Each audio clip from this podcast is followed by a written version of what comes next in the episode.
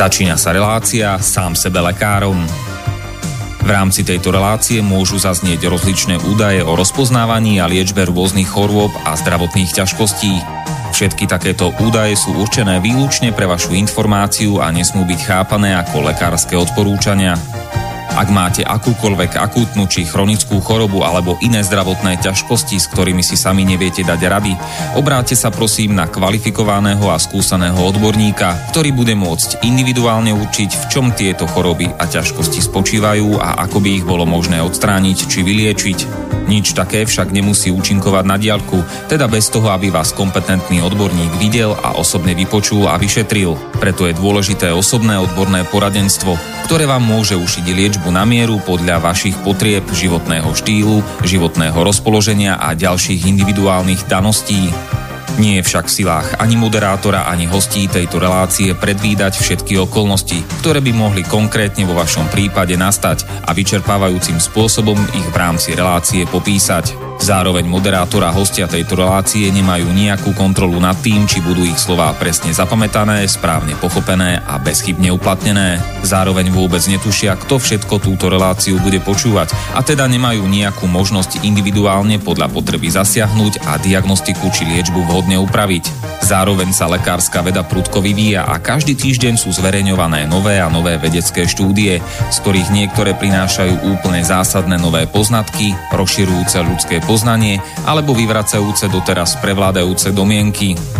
Zároveň je človek tvorom omylným a aj napriek všetkej poctivej, úprimnej a svedomitej snahe o plnosť, pravdivosť a bezchybnosť poskytovaných informácií sa môže pomýliť. Preto to všetko nie je mysliteľné, aby moderátor či hostia relácie sám sebe lekárom na slobodnom vysielači niesli akúkoľvek hmotnú či nehmotnú zodpovednosť za prípadné škody, ktoré si poslucháči môžu privodiť neúplným zapamätaním, nesprávnym výkladom či nevhodným uplatnením vo svojom živote tých údajov, čo v tejto relácii odznejú. Z toho však vôbec nevyplýva, že by sme si za svojimi slovami nestáli, ale len to, že keď nemáme právo osobným zásahom ovplyvniť diagnostiku či liečbu daného jednotlivca, logicky nesmie byť od nás požadovaná osobná zodpovednosť za to, čo nemôžeme nejako ovplyvniť. Počúvate Slobodný vysielač. Pekné popoludne, milé poslucháčky, vážení poslucháči, vítajte v relácii sám sebe lekárom číslo 164.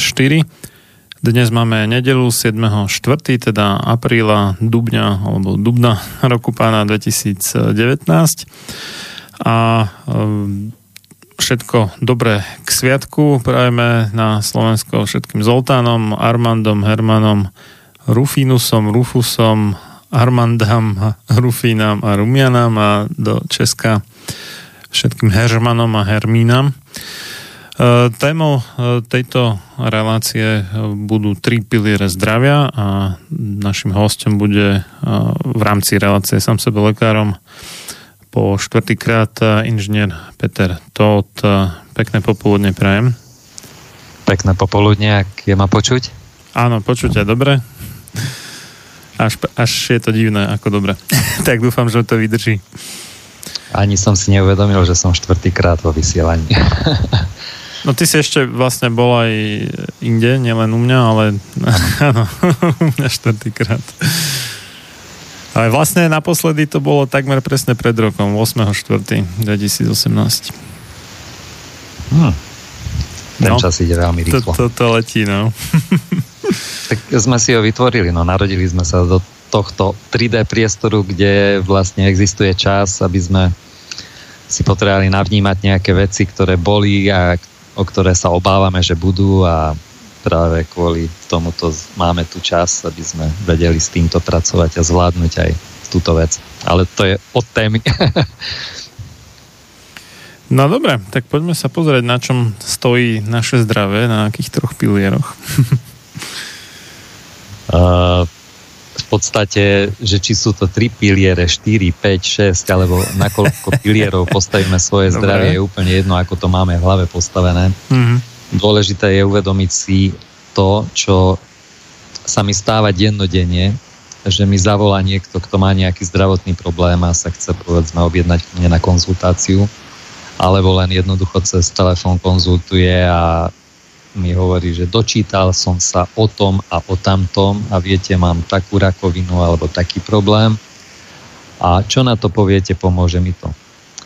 Ako chcem ľuďom povedať, e, že vyše 20 rokov, mali 30 rokov sa venujem e, tomu, čomu hovoríme zdravie a nefunguje zaručenie nič. Žiadna metóda, ktorá by bola vyňatá z celkového alebo z celkovej filozofie zdravia, čo všetko človek e, by mal urobiť preto, aby bol zdravý. A keď z toho hoci čo vyťahneme a že budem teraz napríklad cvičiť jogu, alebo budem teraz meditovať, alebo budem teraz neviem čo robiť, tak e, nič ho nevyťahne z biedy, len komplexný prístup e, k sebe samému.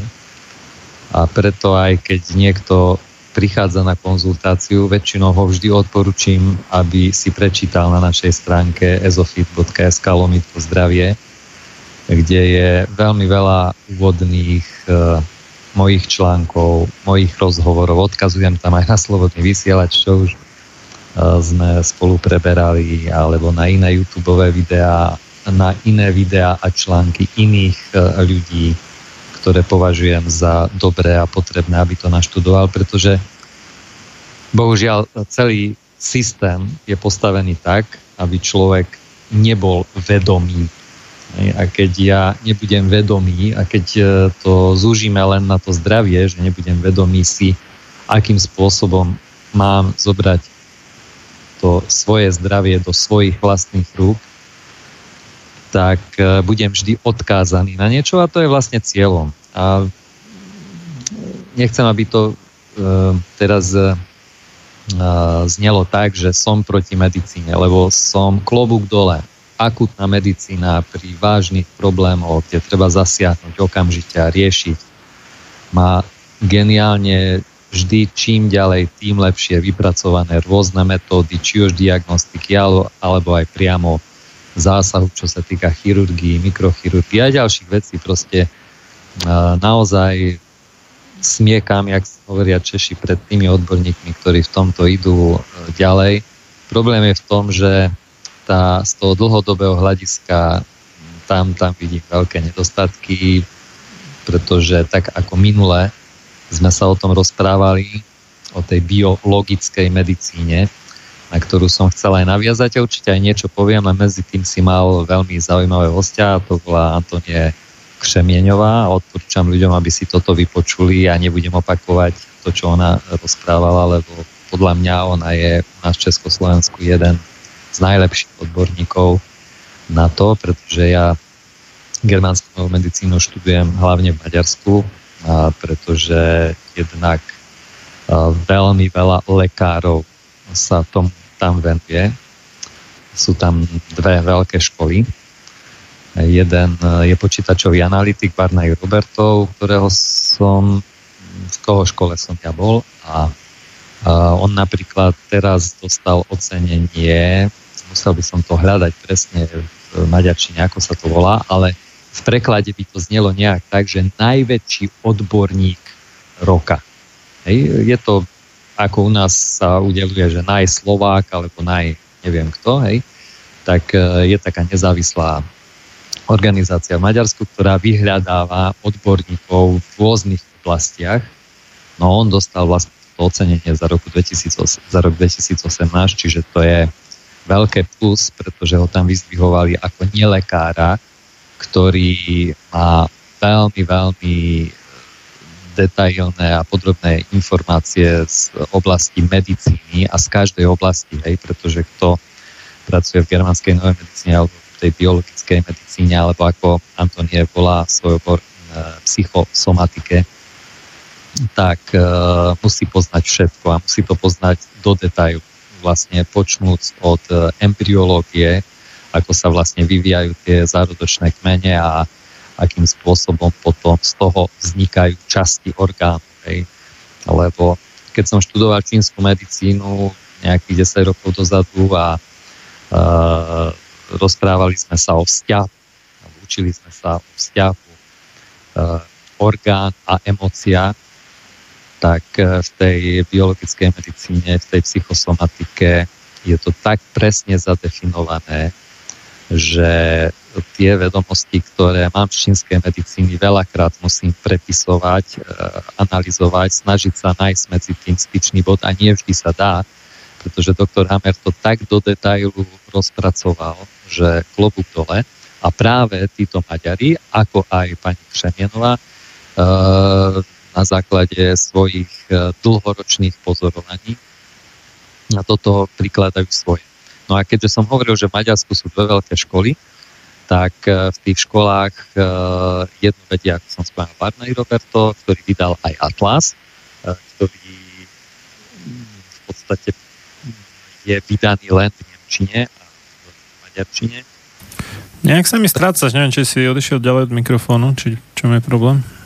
Uh, sedím na stoličke, sa nehýbem. Tak, a teraz už hej, no. Dobre, v poriadku. Tak Pokračuj.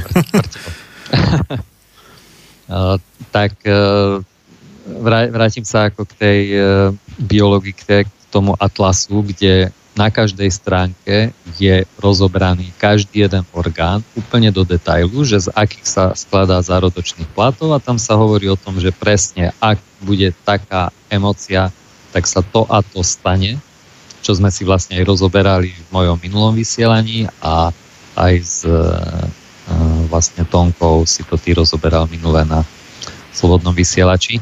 A potom je druhá škola uh, jedného lekára, uh, ktorý sa volá doktor Budaj Láslo a on uh, združuje okolo seba tiež niekoľko desiatok odborníkov a sám hovoril, že keď sa stretol s touto germánskou novou medicínou, povedal si, že psychosomatika nemôže predsa byť rozhodujúca, nemôže ovplyvňovať zdravie takmer na 100% a rozhodovať o tom, že čo sa bude v našom tele diať a ako sa bude vyvíjať E, celý proces, to, čo nazývame chorobou zatiaľ, lebo takto to poznáme, tak budem používať aj ja po vysielaní slovo choroba, aby ľudia rozumeli, ale v skutočnosti choroba neexistuje.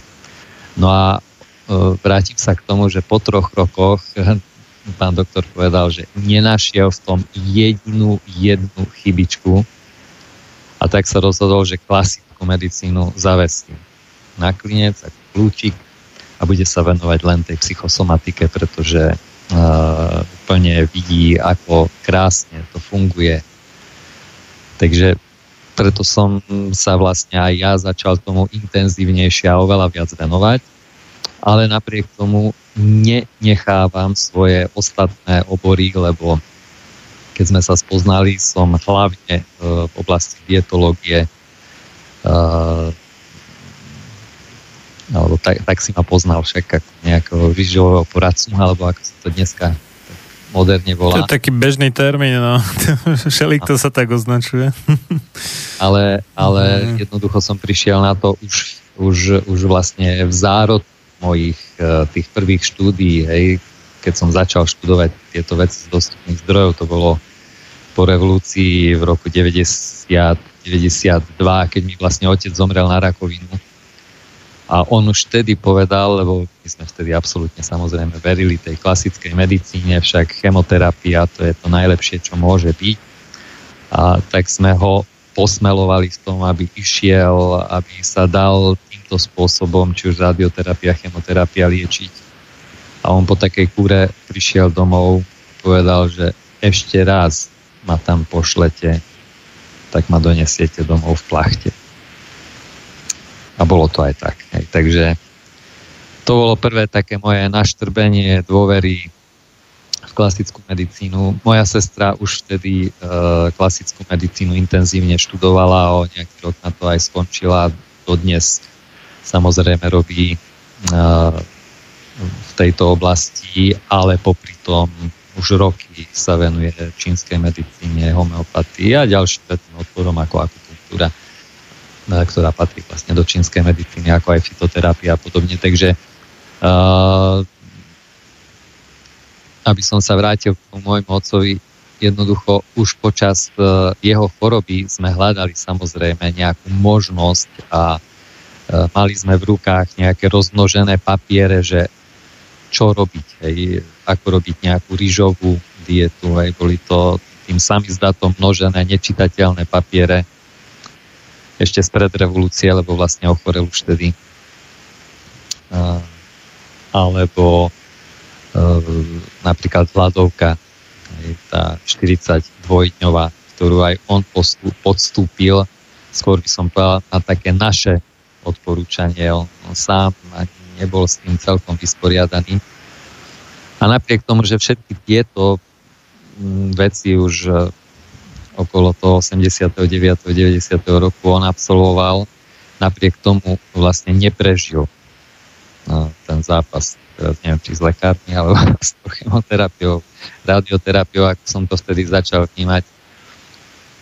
A, a som si povedal, že nie je možné, aby človek len tak bol vystavený na pospas niečom a nemohol vziať svoje zdravie do svojich rúk a preto som vlastne začal intenzívnejšie študovať e, tú strávu a všetky veci okolo toho. Dneska určite by som už nikomu neodporúčal hladovku, alebo, alebo len veľmi v prípadoch podľa toho, v ktorej fáze liečenia presne by bol. Biologická medicína o tom hovorí, v ktorej sa môže a v ktorej nemôže, lebo práve tu sa môže stať, že práve človek na to zomrie, keď je práve na epileptoidnej kríze.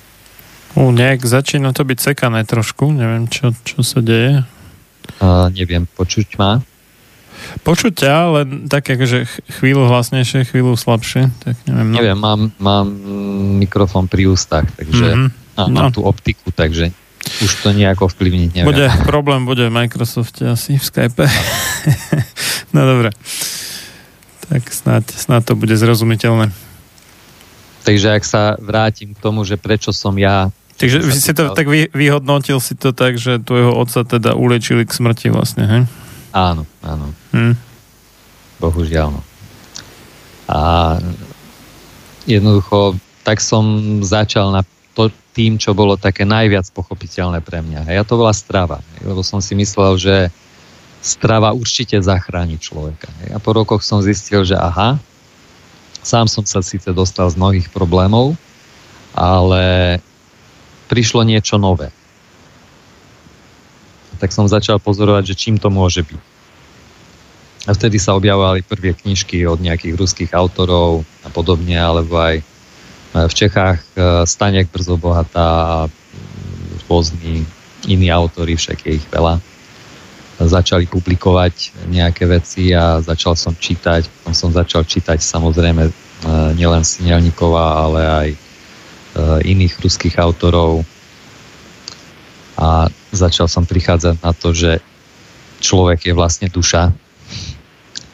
A s nejakými uh, tými otlačkami prichádza, uh, nechcem to nazývať karmou, ale môžeme kľudne použiť aj tento pojem s nejakým, nejakým poslaním ten človek prichádza na, túto, na tento svet do tohto 3D priestoru, pretože tá duša, keď sa ide narodiť, tak sa samozrejme rozhoduje, kde sa chce narodiť, hej, do akého časopriestoru, podľa toho, čo chce v živote uskutočniť. Vyberá si, samozrejme, zložiť to svoj časopriestor, okolie, kde sa dostane, za akými ľuďmi. Tie dušičky sa dohadujú, uh, že kto príjme na seba tú veľmi ťažkú úlohu, že mu to príde nandať, ako sa tu ľudovo hovorí.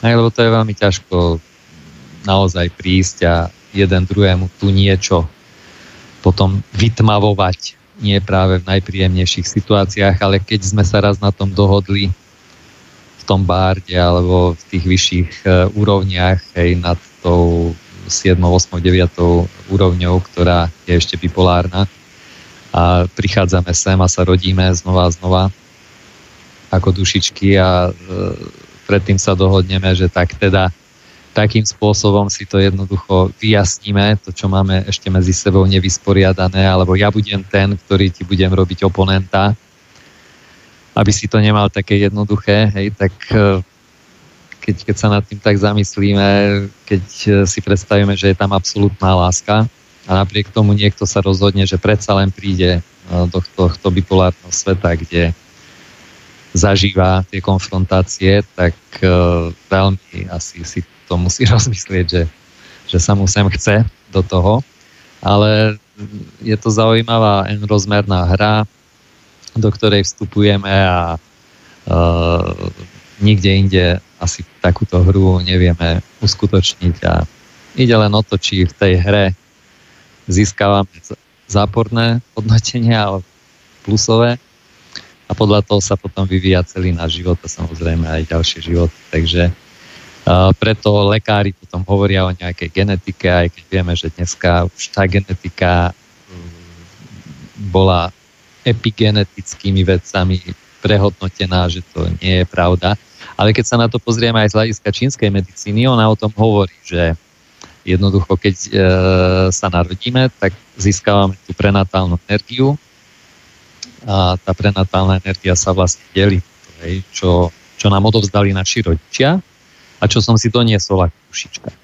A to, čo mi odovzdali moji rodičia vlastne v čase počatia, je to, ktoré rozhoduje, dajme tomu, o tej mojej e, genetickej predispozícii, mojej fyzickej štruktúre, ale vieme dobre, že vieme to v živote meniť, pretože tie gény, ktoré máme, si zapíname a vypíname neustále, či už strávou, či už e, svojimi emóciami a tak ďalej.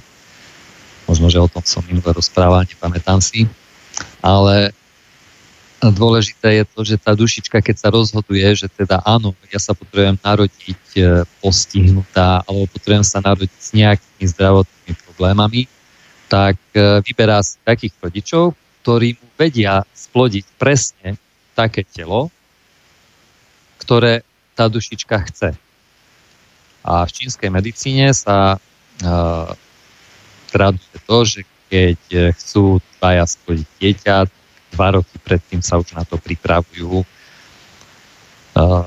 Či už to zoberieme z nášho ponímania ako nejaká očistá alebo niečo iné, proste, aby, aby tá ich e, energetická výbava bola čo najsilnejšia, aby to dieťatko sa mohlo narodiť naozaj zdravé. A teraz, keď tá dušička pozerá na tých rodičov, aha, ja som ich vybrala, na to, aby splodili chorľavejšie telo, ale oni čo robia? Oni sa snažia, dokonalujú sa, zlepšujú sa, vybavujú si svoju energetickú výbavu, aby, aby som bol mal, mal zdravšie telo. Aha, ja sa už nenarodím, lebo ja v tomto živote chcem mať nejaký zdravotný problém, tak si vyhľada nejakých iných rodičov. A to sú tí ľudia vlastne, ktorí sa aj v tomto svete tu na pred počať snažím o to, aby vlastne to dieťatko bolo čo najzdravšie.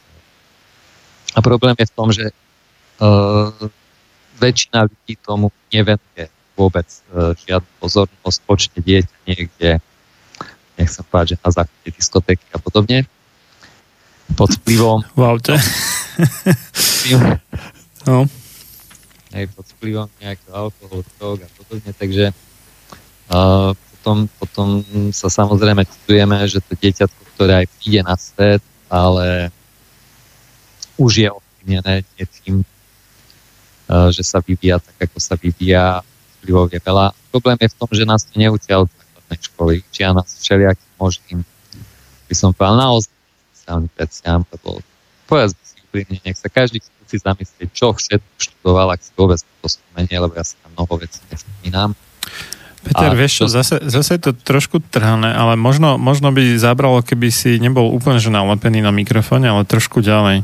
Nie, Lebo... Ako nie som nie? mám tak pár centimetrov. Lebo chvíľu to počuť dobre a chvíľu je to také, že ako také výbuchy, ako keby, že niečo počuť to potom nie, ako, ako keď ti vypadáva signál na mobile, niečo také podobné. Te, tak teraz neviem. si ho dal tak trošičku v uchu, aby som do ňoho nepľúval. Uh-huh. To mhm. lepšie? Zatiaľ áno, no. Dobre.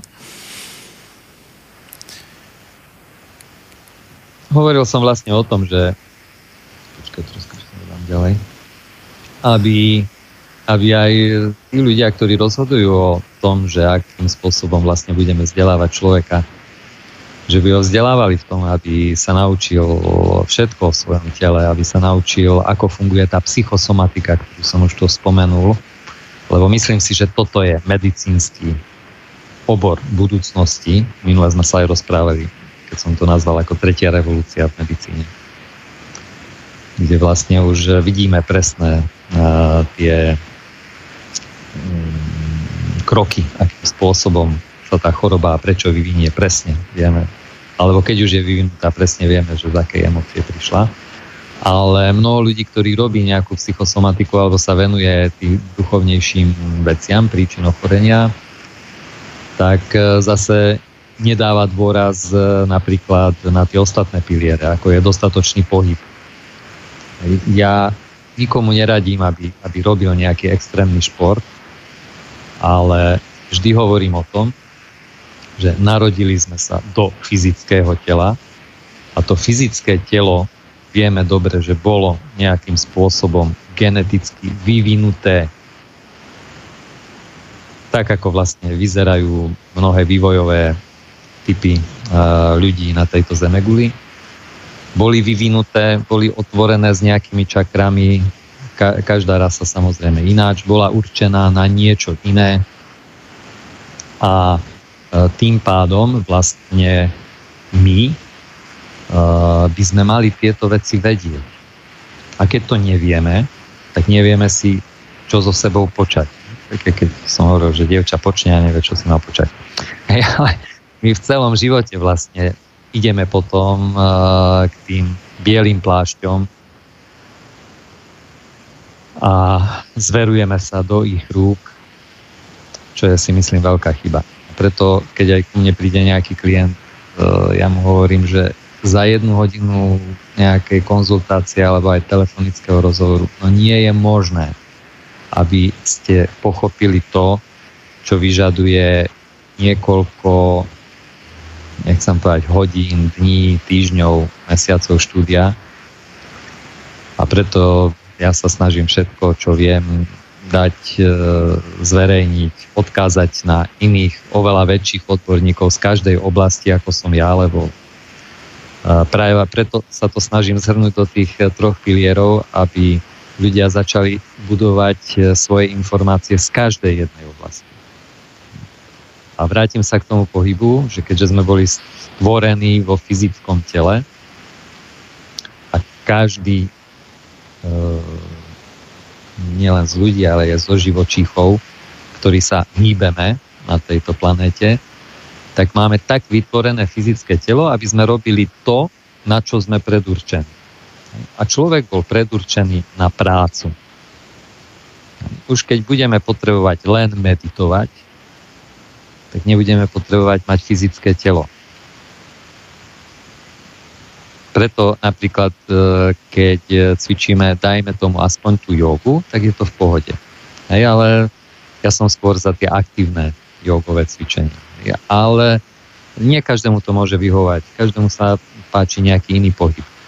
Ale nikdy uh, to nerobte jednostranne. To znamená, že fú, teraz som si uvedomil, že aha, uh, mám svaly, už mi ochrnievajú, hej, alebo už nie som taký výkonný, čo teda mám robiť a začnem behať. Hej. A jediný pohyb, e, na ktorý sa zameriam, bude pohyb. Nie, nie, nie. Treba sa vešať po strome, tak jak to robia malé deti. Hrajú sa na furiky, naháňajú sa, e, sedia v rôznych e, kr- krkolomných pozíciách. Hej, pozrime sa na to dnešný dospelý človek kde si tak vie sadnúť ako dieťa. Takže e, robte rôzne pohyby. Hej. Ideálna je aj práca na záhradke, alebo tých, tých pohybov je naozaj veľmi veľa. A, a striedajte to dennodenne. Pomalá chôdza, rýchla chôdza, môžu byť aj šprinty. Ale hlavne zapojiť do toho aj paže,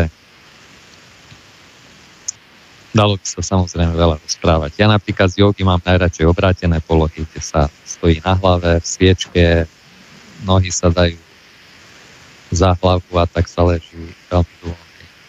Alebo predklone a podobne. Je také náročnejšie na výdrž, aby, aby sa to telo naozaj uh, naučilo opäť uh, byť pružné, lebo ako dieťa sa rodíme pružný a potom tak, jak uh, nám mysel mm. prestáva byť pružná, takisto prestáva byť aj telo. Ale samozrejme, ono to nie je jedna smerka, to je opäť smerka. Ne, nemôžeme nikdy len o tom hovoriť, že ak budeme tak a tak myslieť, tak budeme mať také a také fyzické problémy. Je to aj opačne. Môžeme byť e, sebe duchovnejší, ale v úvodzovkách sa nazývame za duchovného človeka, ale potom nám fyzické telo odíde, tak na čo sme sa potom do neho narodili.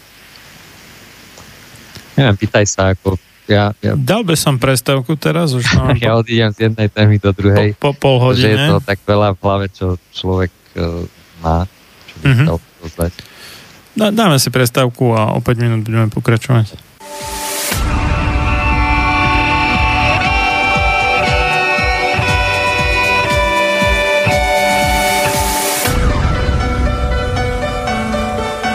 Čím národ nižšie stojí, čím hlbšie v živote telesnom je ponorený, tým menej vážnosti má sám k sebe a tým ľahšie si dá so sebou zahrávať a svoje si odnímať, ako i jednotlivý človek v bahne telesného života zaviaznutý.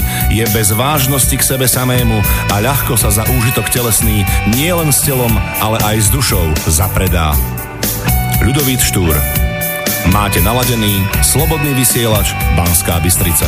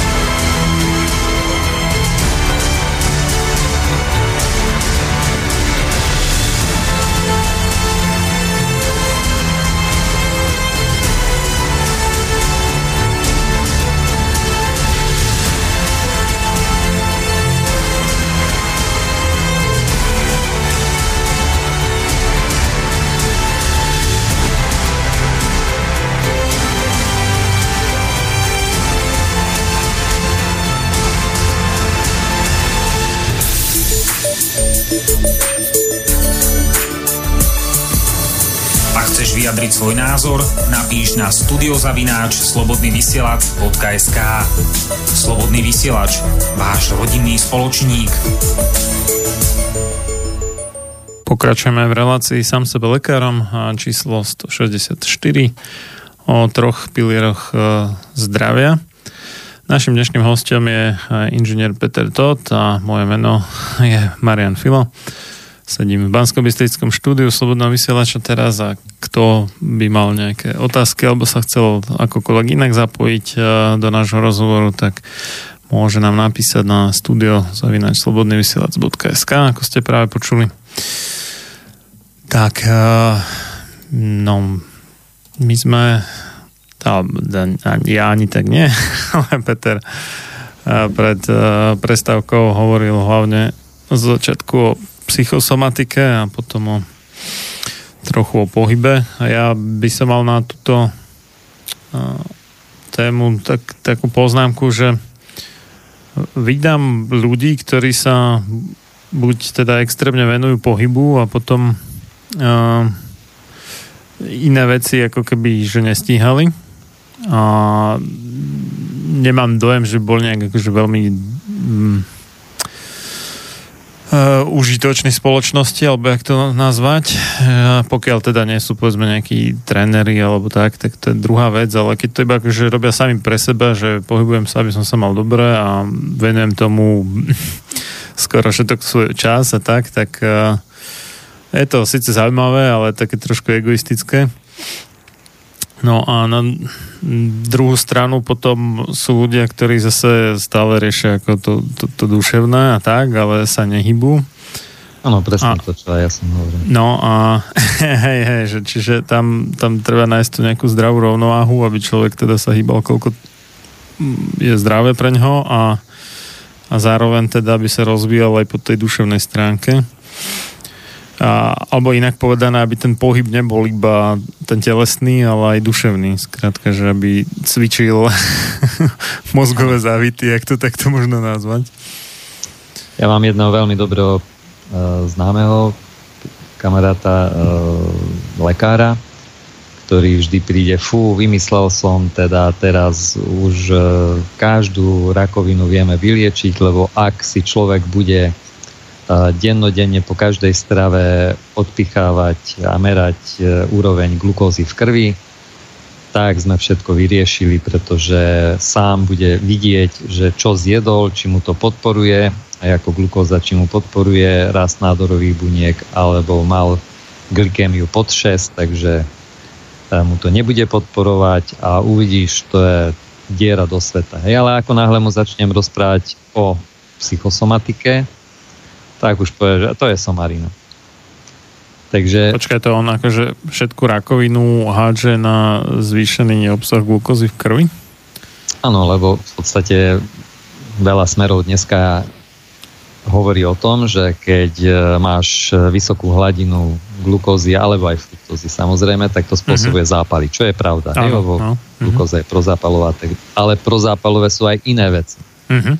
A zabúda sa na to, že prečo u niekoho uh, bude, dajme tomu, rakovina pľúc a prečo u niekoho, ktorý sa takisto stravuje, tak ten bude mať kornatenie ciev, alebo bude mať uh, cukrovku, alebo bude mať Alzheimera, Parkinsona a tak ďalej. A pritom tí ľudia sa môžu úplne rovnako stravovať.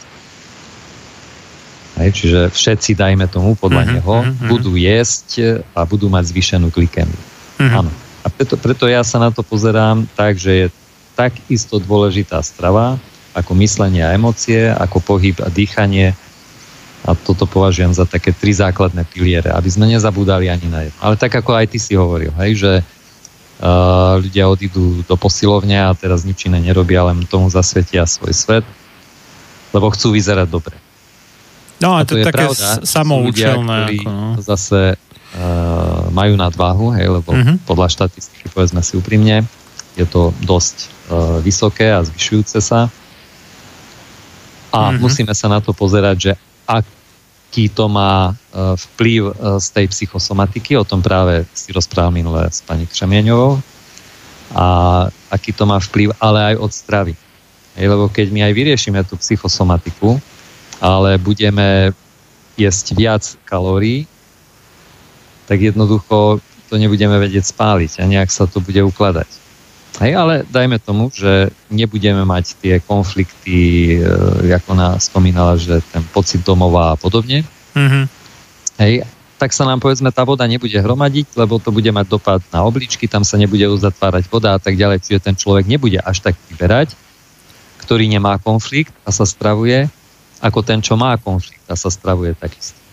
Ale takisto, keď budeme mať vlastne tých, tých kalórií veľa, a ešte k tomu budeme jesť nezdravé veci, napríklad budeme jesť e, veľa tých potravín, ktoré sa premenia na cukor a mm-hmm. nepálime ich, tak budú kolovať v organizme a budú spôsobovať zápaly. A ten zápal vznikne presne tam, alebo sa podporí tam, kde vlastne tá psychosomatika to určí. Tak.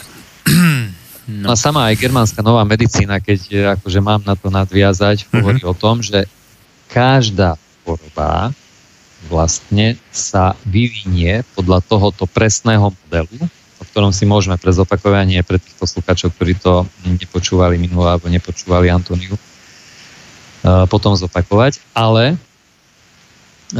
všetky choroby, hej, teda okrem toho, ak máme nejaký úraz, alebo ak máme vrodenú poruchu, o tom som rozprával na začiatku, prečo k tomu dojde, alebo ak sme vystavení nejakej radiácii, čo dneska takmer každý je, hej, kto žije v meste a nežije niekde na samote, niekde v lese, hej, lebo tak dnes už s, 5G nastupujúcim Áno, to už bude úplne všade, asi zdá sa. Možno v jaskyne niekde hlboko, ešte nie, ale inak.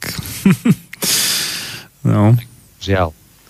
Hej, ale ešte keď k tomu 5G, ktoré nám bude vlastne vyžarovať e, sponad hlav, aj sponad alebo z mobila suseda, hej, lebo vlastne vieme, že pri 5G už každý telefón bude zároveň aj vysielačom, čo zatiaľ je len príjimačom. Takže tá radiácia sa oveľa viac zvýši. Ale ide nám v kuse Wi-Fi všade, hej, máme mobily vo vreckách, čudujeme sa, že chlapi e, tie spermie majú slabšie že bežne ideme na röntgeny, na mamografii, na CT, na magnetické rezonancie a tak ďalej, že spíme niekde na vodnej zóne alebo na iných Hartmanových, Lejkosových alebo iných geoanomálnych zónach. A sa čudujem. A germánska medicína to tiež hovorí, hej, že psychosomatika je absolútne určujúca s výnimkou. Hej. A potom tam patria po štvrté ešte otravy, kde patria nielen chemické otravy, lebo v tých časoch, keď e, vlastne toto vypracovával doktor Hammer a zverejnil to v tom 81. ešte sme nemali až tak veľa uh, tých potravín znehodnotených uh, tými rôznymi prídavnými látkami a tak veľmi spracované a tak v nezdravej pôde rastúce tie suroviny, z ktorých sa to vyrába, že v tých potravinách sa už nachádza niekoľkokrát menej uh, živín ako pred nejakými 50 alebo 100 rokmi. V Maďarsku napríklad o tom robili celkom slušnú štúdiu, minule som to pozeral, hej, že presne pri ktorej potravine okolko menej je ktorej látky, ako majú tie prvé záznamy. Hej. No to bolo veľmi zaujímavé. V niektorých to je, to je o, o 60% menej a podobne, hej, že sa tam hmm. nachádza len, len to ešte som 60% a mal. A nechcem, nechcem len tak 300 čísla, musel by som vybrať tú štúdiu a presne pozrieť tabulky, ale kto chce, samozrejme podobné tabulky aj zo západu sú No bo, boli to veľké rozdiely, ale potom teraz je teda otázka, že, že tak čo, čo si človek počne, hej, že tak bude viacej jesť ako že tej potraviny, keď tá má menej teda, hej, ale potom zase nemá väčší žalúdok, hej, takže jak, to... jak to doženie, hej, ten deficit potom. Áno, áno. Nemô, nemôžeme zjesť na posedenie kilo kapusty, hej, no, alebo... napríklad. dve kila zemiakov, lebo už je tam oveľa menej látok, lebo zase získame do organizmu veľa cukru a sme tam, kde sme nechceli byť, o čom som rozprával pred chvíľou. Čiže ja sa, ja sa snažím, aby som jedol čo najmenej spracované potraviny, aby som si vybral také potraviny, v ktorých je koncentrovaných čo najviac živín. Mnoho ľudí e, pozerá na internete rôzne články x najzdravších potravín. Ja tiež mám samozrejme svoje tabulky naj, najzdravších potravín vytvorené na základe mojich pozorovaní za tie roky. Hej. Ja, ja napríklad preto spirulínu alebo niečo podobné zelené jem každý deň, ale hlavne spirulínu. Ľudia povedia, joj, cesnak je aký zdravý. Dobre, tak si pozrime na ten cesnak. E, koľko obsahuje rôznych látok. Tak zhruba 250. Potom pozrime sa na aloe vera. Koľko obsahuje aloe vera? No podľa toho, kde rastie 270 až 290 rôznych druhov výživných látok. Ale keď sa pozrieme na spirulínu, tak zistíme, že je tam 4000 rôznych. Hej? Mm. A keď, keď by som, napríklad keby mi niekto povedal, že budem vysadený na ostrov a môžem si tam zobrať len jednu, dve potraviny, tak pre mňa napríklad spirulina je taká tretia najzdravšia potravina. Aj druhá najzdravšia je ambrózia, čiže pergat, to je kvasený včelí pel. Aha. Ten tiež obsahuje nespočetné množstvo rôznych a trošičku iných živín, ako práve tá spirulina. A myslím si, že keby som tieto dve mohol zo sebou zobrať, tak by to bolo hm, pre mňa už celkom dobre. A už potom by sme išli len do ďalších nejakých. Ale na tom by som úplne vyžil, kým by som sa naučil žiť správne. Kde ešte ja nie som. A čo je číslo jedna? Materské mlieko. Aha, no tak. Pre človeka, samozrejme, no, dospelého, keby sme ho chceli jesť, a dalo by sa, ale musí s kvasným procesom, lebo vieme dobre, že v dospelosti strácame už eh, dostatok eh, enzýmu laktáza. To, to, to, toto je práve závislé od uh, rasy a týchto vecí, že, že my v Európe sme na tom pomerne ako dobre. Že... Áno, áno. V porovnaní s africkým alebo iným. Alebo Však... Aziati tiež. Áno. Že... Však môžeme, môžeme vidieť tie nafúkané brúška u tých uh, černovských detí, ktoré sú krmené uh, sušeným mliekom z nejakých tých našich dobročinných rôznych Ja tam myslím, že kvôli tomu to majú? To ma nenapadlo. Takže... Oni, oni, lebo, lebo napríklad e, jedna vec je, že štiepime laktózu. Hej? Áno. A keď máme ten enzym, čo oni majú veľmi, veľmi mizerne, uh-huh. ale dajme tomu, že ho máme, tak ro, roštiepime uh, tú laktózu na uh, glukózu a galaktózu. Uh-huh. Ale my enzym, ktorý štiepi galaktózu, už nemáme. Vôbec a malé deti ho majú vďaka tomu, že ten enzym sa nachádza v materskom mlieku. Čiže mamka, keď krmí svoje dieťatko, tak mm-hmm. zároveň s tým materským mliekom mu podáva ten enzym, ktorý mu bude štiepiť potom tú galaktózu na ďalšiu glukózu a tak ďalej. No počkaj, čo sa, čo sa robí s tou galaktózou? Tá sa nespáli? Lebo však Nie. to je jednoduchý to, cukor to je, vlastne. To je také nestráviteľné. Musí hmm. sa rozložiť. Hej, musí sa za, všetko sa rozkladá až na, najjemnejšie. Všetko sa vlastne rozloží až na tú glukózu. Hej, aj tá galaktóza sa rozloží na glukózu a vodu a tak ďalej. Ale my, uh, keď ju nemáme s čím, naš, s čím naštiepiť, ona je ako tak nevyužiteľná. Tak, jak sama laktóza je nevyužiteľná. Hej. A keď ju neštiepíme, preto tomu hovoríme, že máme laktózu, intoleranciu, ale my zároveň máme aj galaktózu ale dieťatko mm-hmm. vlastne ten enzym a nechci vedieť odo mňa, musel by som zapnúť počítač a googliť, že jak sa volá ten enzym, lebo vždy zabudnem, ktorý štiepí tú galaktózu. No a e, vlastne keď my dávame niekomu sušené mlieko, tak v tom to nie je. A ešte keď to dávame od nejakého iného cicavca, ja som bol raz na jednom školení a tam sa jedna pýtala, že neurobila som nič zlé, lebo ja som nemala mlieko, keď sa mi narodila dcéra, mm-hmm. ale bola suseda a tá toho mala veľa a tá mi to krmila. A neurobila som nič zlé. Hovorím, keď vy si dávate túto otázku, že čo zlé ste urobili tým, že ste krmili svoje dieťa ľudským mliekom, čo potom za otázky by si mali klásť tí ľudia, ktorí krmia svoje deti nejakým mliekom od chcel som povedať inej kravy, od kravy, hej. hej od inej dojky z inej živočíšnej ríše, tak. No dobré, ale... Si vôbec to... tým nedávajú otázku, ale ako náhle všetky fú, tak už je s etikou nejaký problém a podobne. Ale pritom dávno to bolo úplne bežné. No jasné. A tá, ten enzym teda, čo spracúva galaktózu, tak ten nie je potom v tom zvieracom mlieku? Alebo... Tak tam je už úplne iné zloženie tej mlieka mm-hmm. a ináč sa to celé deje. Neviem, ja čo som, lebo toto ma zaujímalo, dosť som toto študoval a išiel mm-hmm. za tým, lebo keď sa prvýkrát objavili tie správy o tých nafúknutých brúškach a podobne. Mm-hmm. Samozrejme, že tam môžu byť aj iné vplyvy, nikdy to nie je 100%, ale, ale bolo, to, bolo to veľmi s tým spojené vtedy. Ale to mm-hmm. by bola téma, že by sme sa venovali len tomu a ja, ja som vlastne e, začal no to... rozprávať o tých otravách, hej, ktoré a eš, no. eš, ešte, ešte jednu vec, teda, ale to, keď sa mlieko kvásí, tak tá galaktóza sa tam spracuje tiež? Alebo jak to je? On sa tam štiepi vlastne, nie? Pri tom tá laktóza? Či, či čo sa Ja napríklad robí? z mlieka najviac no. uznávam uh, maslo ghee. Uh-huh, uh-huh. Lebo tam už nie je ani laktóza, alebo je tam už len stopové úplne mhm. množstvo. Uh-huh. Takisto nie je tam uh, mliečná bielkovina. Je tam len mliečný tuk.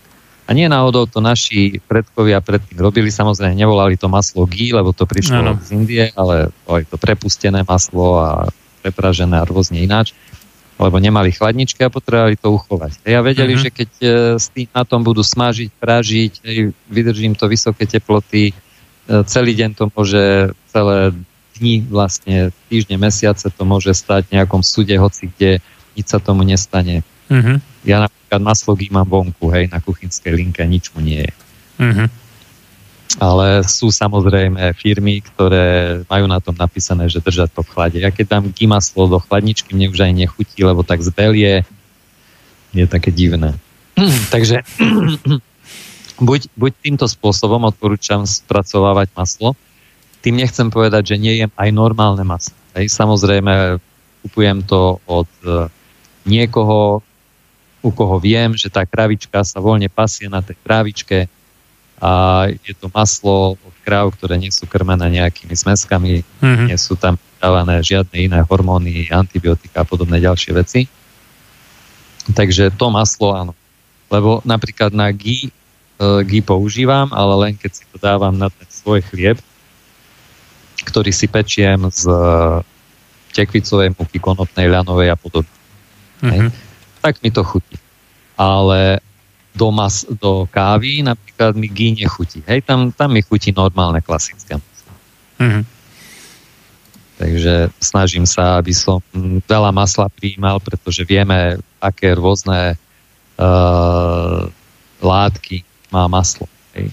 Veľa ľudí chce chutnúť a teraz zrazu počuje, že aha, keď chcem zvládnuť, tak e, potrebujem znížiť počet, e, vlastne množstvo sacharidov príjmaných, lebo sacharidy mi brzdia e, spalovanie môjho tuku. To je pravda. A vy keď zjete chleba, čo sú sacharidy, s nejakým tukom, napríklad s bravčovou masťou, mm-hmm. tak je tam sacharid, on zabrzdí vstrebávanie vlastných a ešte môže vložiť aj ten tuk, ktorý príjmeme. No. Ale keď si k tomu pridáme maslo, alebo budeme mať dostatočne každý deň príjem toho masla, tak to maslo nejakým zázračným spôsobom, no nie zázračným, to sú presne uh, tie, tie látky tam známe, spôsobujú to, že až sa to ne, nedieje tak. Hej. Čiže preto, kto chce chudnúť, určite mu odporúčam, aby uh, maslo alebo ghee bolo jednou zo základných potravín toho človeka. Lebo počúvam alebo čítam rôzne názory všelijakých možných tých, hlavne športových výživových poradcov, ktorí hovoria, že, že je úplne jedno, či budete jesť sacharidy alebo budete jesť tuky, dôležité, aby ste toho jedli menej, ako toho spálite za deň. Čiže mierne pod, pod, podrezať e, ten metabolizmus deň. Aby sme nezjedli viac, ako spáli. Čiže potrebujeme vedieť, že môj bazálny metabolizmus je napríklad 1600 kJ, príklad som povedal, popri tom chodím si zabehať alebo do fitness, ešte spáliť navyše nejakých 300. Hej, takže mm, to je 1900 dokopy. Ja to hovorím veľmi informatívne, pretože nie som zástancom až takého presného počítania. Ale keď nechcem priberať, nemôžem zjesť viac ako 1900. Hej. Musím to trošičku, keď chcem chudnúť, podrezať. Hej. Čiže zjesť menej. Ale nie zase oveľa menej, lebo potom môže dochádzať práve katabolizmu a podobne, hej, že sa mi začnú špáliť bielkoviny. Mm-hmm. Ja, jedno, jednoduchá zásada je to, že keď ja chcem schudnúť, musím uh, dbať na stravu, musím sa pozrieť na tú psychosomatiku, že či nemám zadržiavanú vodu a podobné emócie, ktoré mi brzdia v tom. Nemám sa rád, ale rada, lebo hlavne žien je to problém. Veľmi tak uh, jednoducho povedané a musím sa pozrieť aj na to, že čo vlastne je. Ale toto hovoria športoví tréneri. A je úplne jedno, zjedzte len toľko kilokalórií a je jedno z toho alebo z tamto. Ja už sa pozerám na to ináč. Ja poviem, že radšej zjedzte tuky ako sacharidy, lebo keď zjete viac sacharidov, budete mať problém v tom, že nielen, že budete priberať, ale ten cukor vám bude kolovať v krvi, ten cukor sa bude viazať na bielkovinu, hmm. hej, vznikať glikované proteíny ktoré sú vlastne nenávratné, Američania to nazvali AGs, zlúčeniny, ktoré už e, jednoducho kolujú najprv v krvi a potom sa usádzajú v cievných stenách, potom tam prídu makrofágy, sa snažia vysytať aj tie glikované proteíny, ale aj zoxidovaný LDL cholesterol, ktorý je vlastne veľmi dôležitý. Minule som o tom rozprával, že to s tým cholesterolom usadí, usadí sa to v cieve, prídu tam makrofágy, snažia sa to vychytať, oni majú zrazu pole neorané, že ranicu jak delo. V tých cievach e, chcú sa najesť, sa napraskajú do sytosti až tak, že prasknú a medicína to volá foam cells, hej, čiže fenové bunky, mm-hmm. ktoré ostávajú uväznené v cievnej stene a začína nám kornatenie ciev. Čiže preto ja hovorím, že keď už uh, niekto uh, chce ísť tým smerom, radšej nech sa vyhýba tým sacharidom, aby si nespôsoboval rôzne tele a rôzne problémy. A ďalšia vec je, že keď ja mám uh, vysoký obsah glukózy, lebo tie sacharidy sú premenia na glukózu v krvi, tak uh, aj vysoký inzulín a inzulín to je vlastne poštár, ktorý nám vedie uh, tú glukózu do No ale on príde zase na bunku, na svoj receptor inzulínový a povie, že vráta vecie glukózu. Lenže keď ten človek doma sedí a už bazálny metabolizmus má naplnený, jednoducho mm-hmm. nepotrebuje viac spáliť, tá bunka neotvorí svoje vráta. Zbytočne tam bude ten insulín zvoniť. Zbytočne pridáme ďalší povedzme, či už inekcia alebo tak ďalej, čo je bežná liečba, liečba v úvodzovkách cukrovkár a zvýšime uh, viac tých poštárov, ktorí budú zvoniť na bunku nie desiati, ale 20, obrazne povedané, a tá bunka povie, ja už to mám dosť, už si zapá uši a to sa volá inzulínová chota alebo inzulínová rezistencia. No ja mm. práve hovorím, aby sa tomuto vyvarovali, aby uh, nie tým smerom uh, išli, lebo keď ja sa viem takisto dobre nájsť s sacharidov, čo hovoria športoví uh, dietologovia, ja hovorím, že jedzte radšej tuky, nezdvihne sa vám inzulín a nebudete hladní. Lebo inzulín spolupracuje s ďalšími hormónmi, ako je leptín, ktorý vlastne je uvoľňovaný z tukového tkaniva a čím viac som tuku, tým viac uvoľňujem, ktorý vlastne mozog vyhodnocuje, že som hladný. Hej, čiže čím bude vyšší inzulín, bude vyšší leptín, ktorý zase spolupracuje s ďalším hormónom, ktorý sa volá grelín. A to sú hormóny, ktoré reguluje, či už som nasytený, alebo mám ešte jesť. Hej, a keď toto mám narušené, lebo mám vysoký inzulín a dokonca už potom tomu prichádza, jak hovorí tá insulínová rezistencia, ktorá je spojená s tou leptínovou rezistenciou. A toto je už začítaný kruh, že ja jem a jem a jem.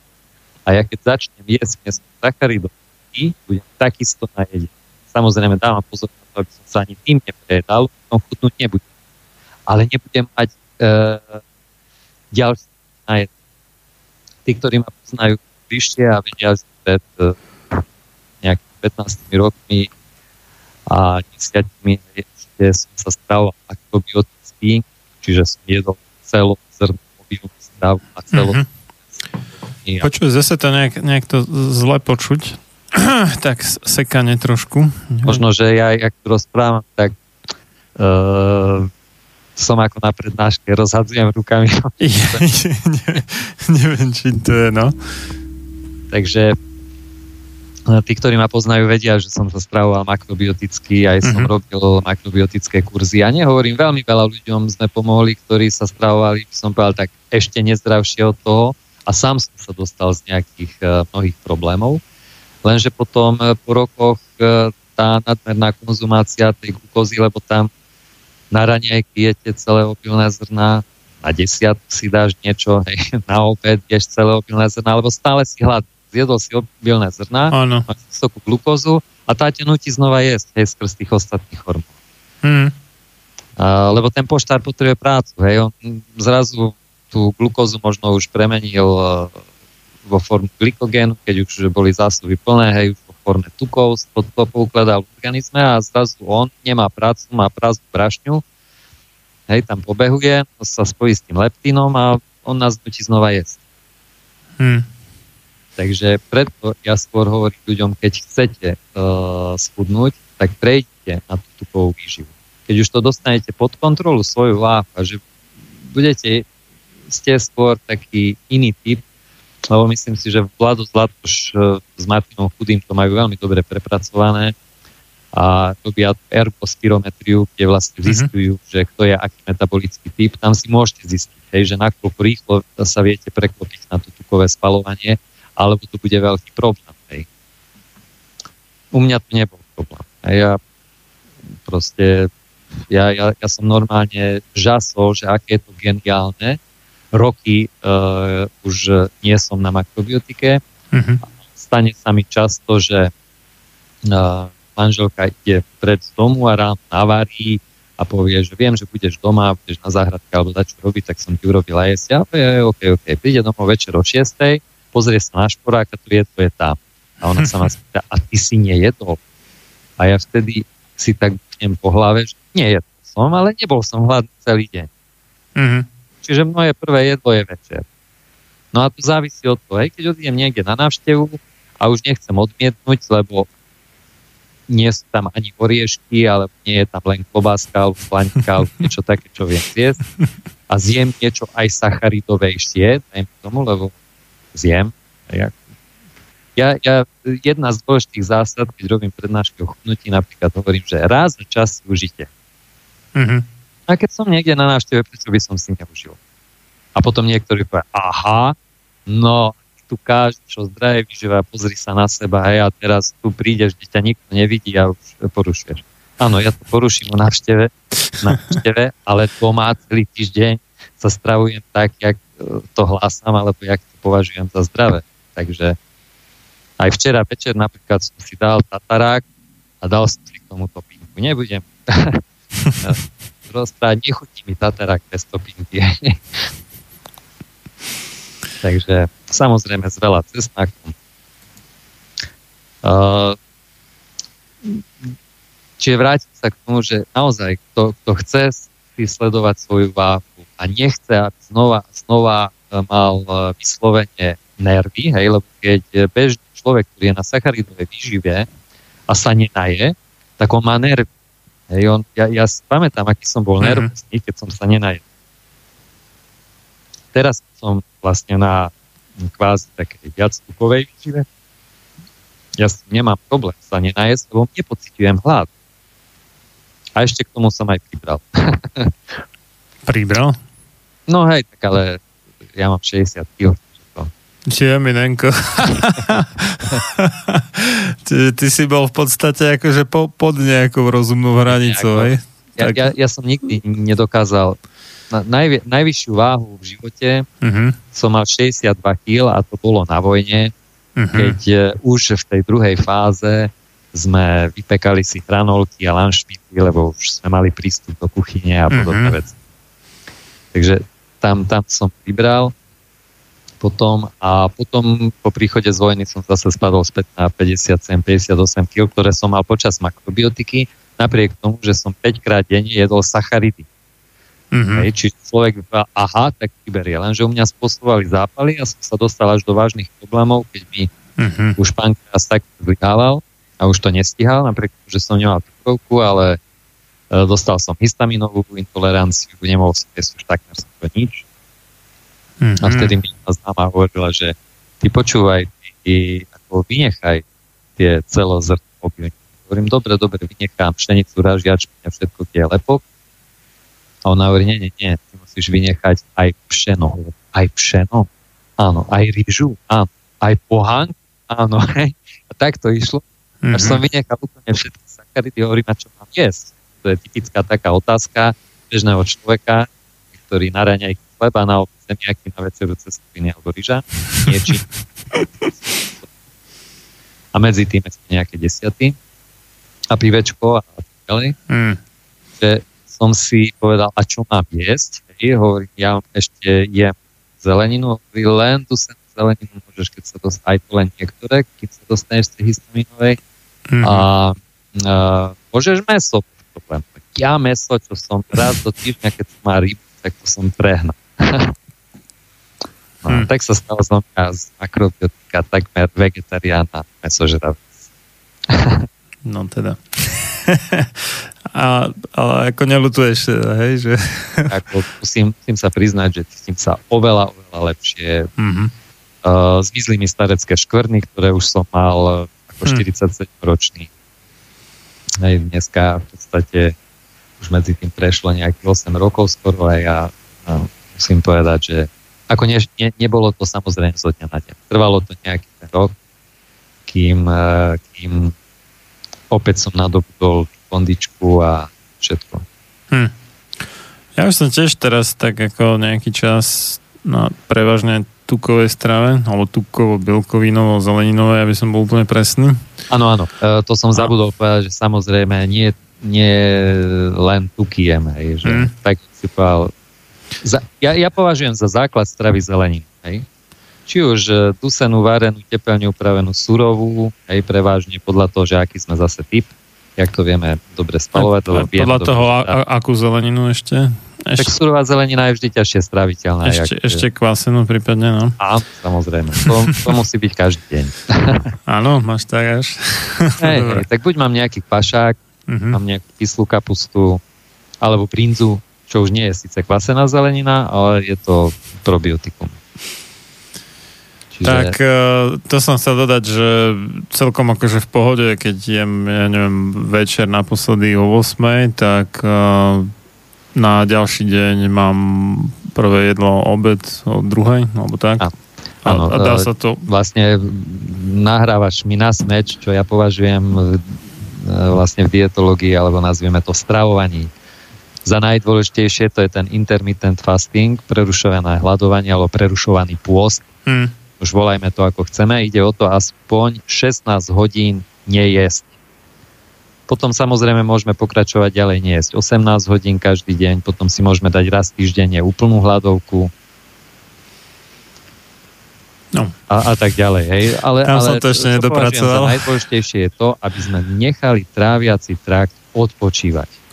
A to je ten rozdiel medzi nejakým internistom lekárom, ku ktorému keď príde človek, ktorý má vred, ktorý dostal z nejakej psychosomatiky, lebo nevedel stráviť svoju svokru alebo ležal ako jeho šéf a podobne.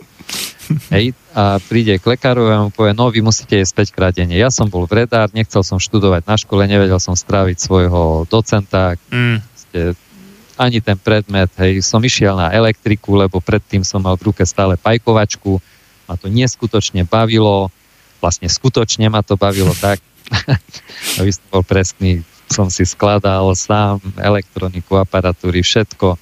Tak som išiel študovať, aby som bol v tom ešte lepší a zistil som, že aha, to je niekoľko rokov matematiky. A bolo úplne jedno, či to bol prvý, druhý, tretí, štvrtý, piatý ročník, vždy to bolo len o matematike a to ma veľmi nebavilo. No, dostal som takto vred na škole, lebo som povedal vtedy našim, že ja to už nechcem ďalej študovať, to mňa nebaví. Hmm. A oni povedali, ale budeš inžinier. Som sa stal inžinierom, a potom ešte niekoľko rokov e, po štátniciach som sníval neriešiteľné N-rozmerné matice ako nočné mori. to možno už dnešní nevedia, pretože už všetko robia počítače, ale v tých časoch sme ešte počítače. No, sme mali ešte nejakú algebru na vysokej škole, ale tie matice, to, to bolo teda dosť... No a keď ešte dvojrozmernú maticu si vieme predstaviť, no, áno, vieme však... predstaviť, už ešte trojrozmernú ako focku si vieme predstaviť, ale už keď je N rozmerná, to už sa vymýka nejakým bežným predstavám. A počítať to. No, Ale sme odbočili od témy, proste dostal som pred. Hej, a lekár mi povedal, že musíš jesť 5 krát denne. A keď som išiel na liečenie, mm. bežné, človek, ktorý dostal vredy a socializmu, šiel stále na liečenie, kde vlastne sa mi to aj troška upravilo, ale chcem povedať tým, že sme mali špeciálnu stravu v redári oproti iným pacientom v veľných mhm. mestách. Znamená, že sme mali ranejky, desiatu, obed, polobrand, večeru, druhú večeru. Ah.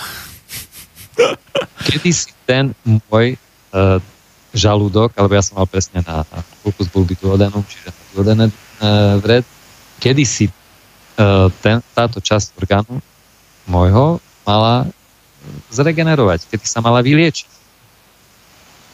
Hmm. No nemohla. Hej, keď v kuse, v kuse tamto jedlo hnilo kvasilo v kuse. Hej, ešte ani jedno nezišlo dole a už prišlo druhé. Hmm. A preto považujem za veľmi dôležité vlastne ten prerušovaný post. Či už človek chce pribrať, chudnúť, proste keď sa chce dať do poriadku ako zdravší, určite minimálne 16 hodín medzi posledným jedlom a prvým. A potom tí, ktorí chcú chudnúť, naozaj ako si hovoril, tá bielkovinovo tuková strava, čiže na raňajky nedávať si osené vločky s nejakým tvarohom alebo medom a podobne. No raňajky vynechať v podstate, no. Áno, buď, buď e, sú, sú dve formy ľudí. Hej, mm. niekto nevie odísť spať, keď nie je najedený. Mm. Ja som napríklad taký, že radšej sa najem večer, hej, mm. podľa toho, kedy idem spať, no minimálne 3 hodiny pred spaním, aby som nejedol. Ale ja nemám problém odísť spať aj na jeden. Ale jem prvýkrát presne ako ty hovoríš, že na obed alebo až po obede a niekedy až večer. Hmm. A, ale u tých ľudí, ktorí chcú chudnúť, sa prišlo na to, že je lepšie, povedzme, nie jesť už po obede, že jesť naposledy niekedy okolo štvrtej alebo ešte skôr hmm. a povedzme raňajkovať ráno tej 8. 9. A vtedy zjesť nejaké vajíčka, hej, to nemá rád surové, tak nejaké mierne troška posmažené, ale tak, aby, aby aspoň to bielko ostalo tekuté. Vlastne žltko. Hej. Mm. Sa len bielko zraz.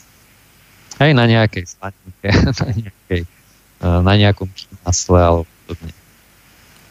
Alebo uh, sú ľudia, ktorí proti niektorým uh, tukom sú vyhranenejší. Hej. A potom tí, ktorí sú úplne vyhranení ako vegetariáni, tak si môžu dať kokosový olej. Alebo avokádo. No určite. aj keď, aj keď uh, už potom môžeme rozprávať o tom, že aká veľmi dôležitá je energetika stravy a nemali by sme jesť veci, ktoré majú inú vibráciu. Inde boli testované v iných klimatických pásmách, uh, lebo všetko je to, že my vnímame len určité spektrum tej energie, ktorú sme schopní svojimi zmyslami načítať, to neznamená, že iné energie neexistujú. A, zaujímavé je to, že v odbornej verejnosti alebo aj laickej je priateľné to, že či mám zapnutý televízor alebo nemám zapnutý televízor, vždy viem, že sa vysiela na rôznych vibráciách, na rôznych frekvenciách rôzne kanály, ktoré ja môžem príjmať, ktoré môžem vidieť, alebo nemusím vidieť. Hmm. Aj podľa toho, či mám prispôsobený tomu príjmať. Zbytočne budem na rádiu, ktoré má obmedzenú nejakú frekvenčnú, frekvenčný rozsah, hľadať nejaké vysielanie nejakých televízií. A takisto, keď ja raz mám schopnosť vnímať od UV infra, to je tak všetko, čo vidím. Aj to UV infra už nevidím. To neznamená, že iné žiarenie neexistuje a každý príjma, že to existuje. A potom, keď sa zraz začneme rozprávať v nejakých jemnohodnejších vibráciách, že nejakí ľudia majú otvorený už uh, ten kanál vnímania do mm-hmm. vyšších úrovní a vedia načítať také informácie, ktoré bežný človek nevie, pretože to máme pozatvárané, hej, celene, tak je považovaný za nejakého lepšieho prípade upleteného ezoterika, v horšom prípade lovci šarlatánov si na z gustu. Dobre. Dáme si prestávku. Nejakých 7,5 minúty zhruba. Potom pokračujeme. Nič veľkého, nič pekného, nič šľachetného sa nevytvorilo bez obete.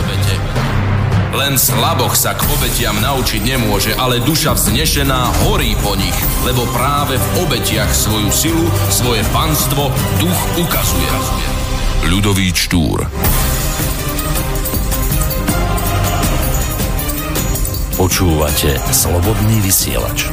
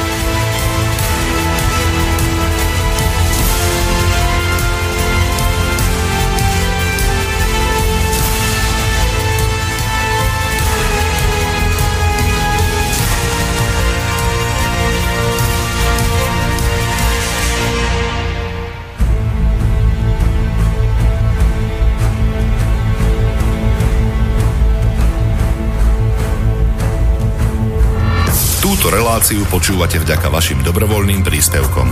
Ďakujeme za vašu podporu. Počúvate slobodný vysielač.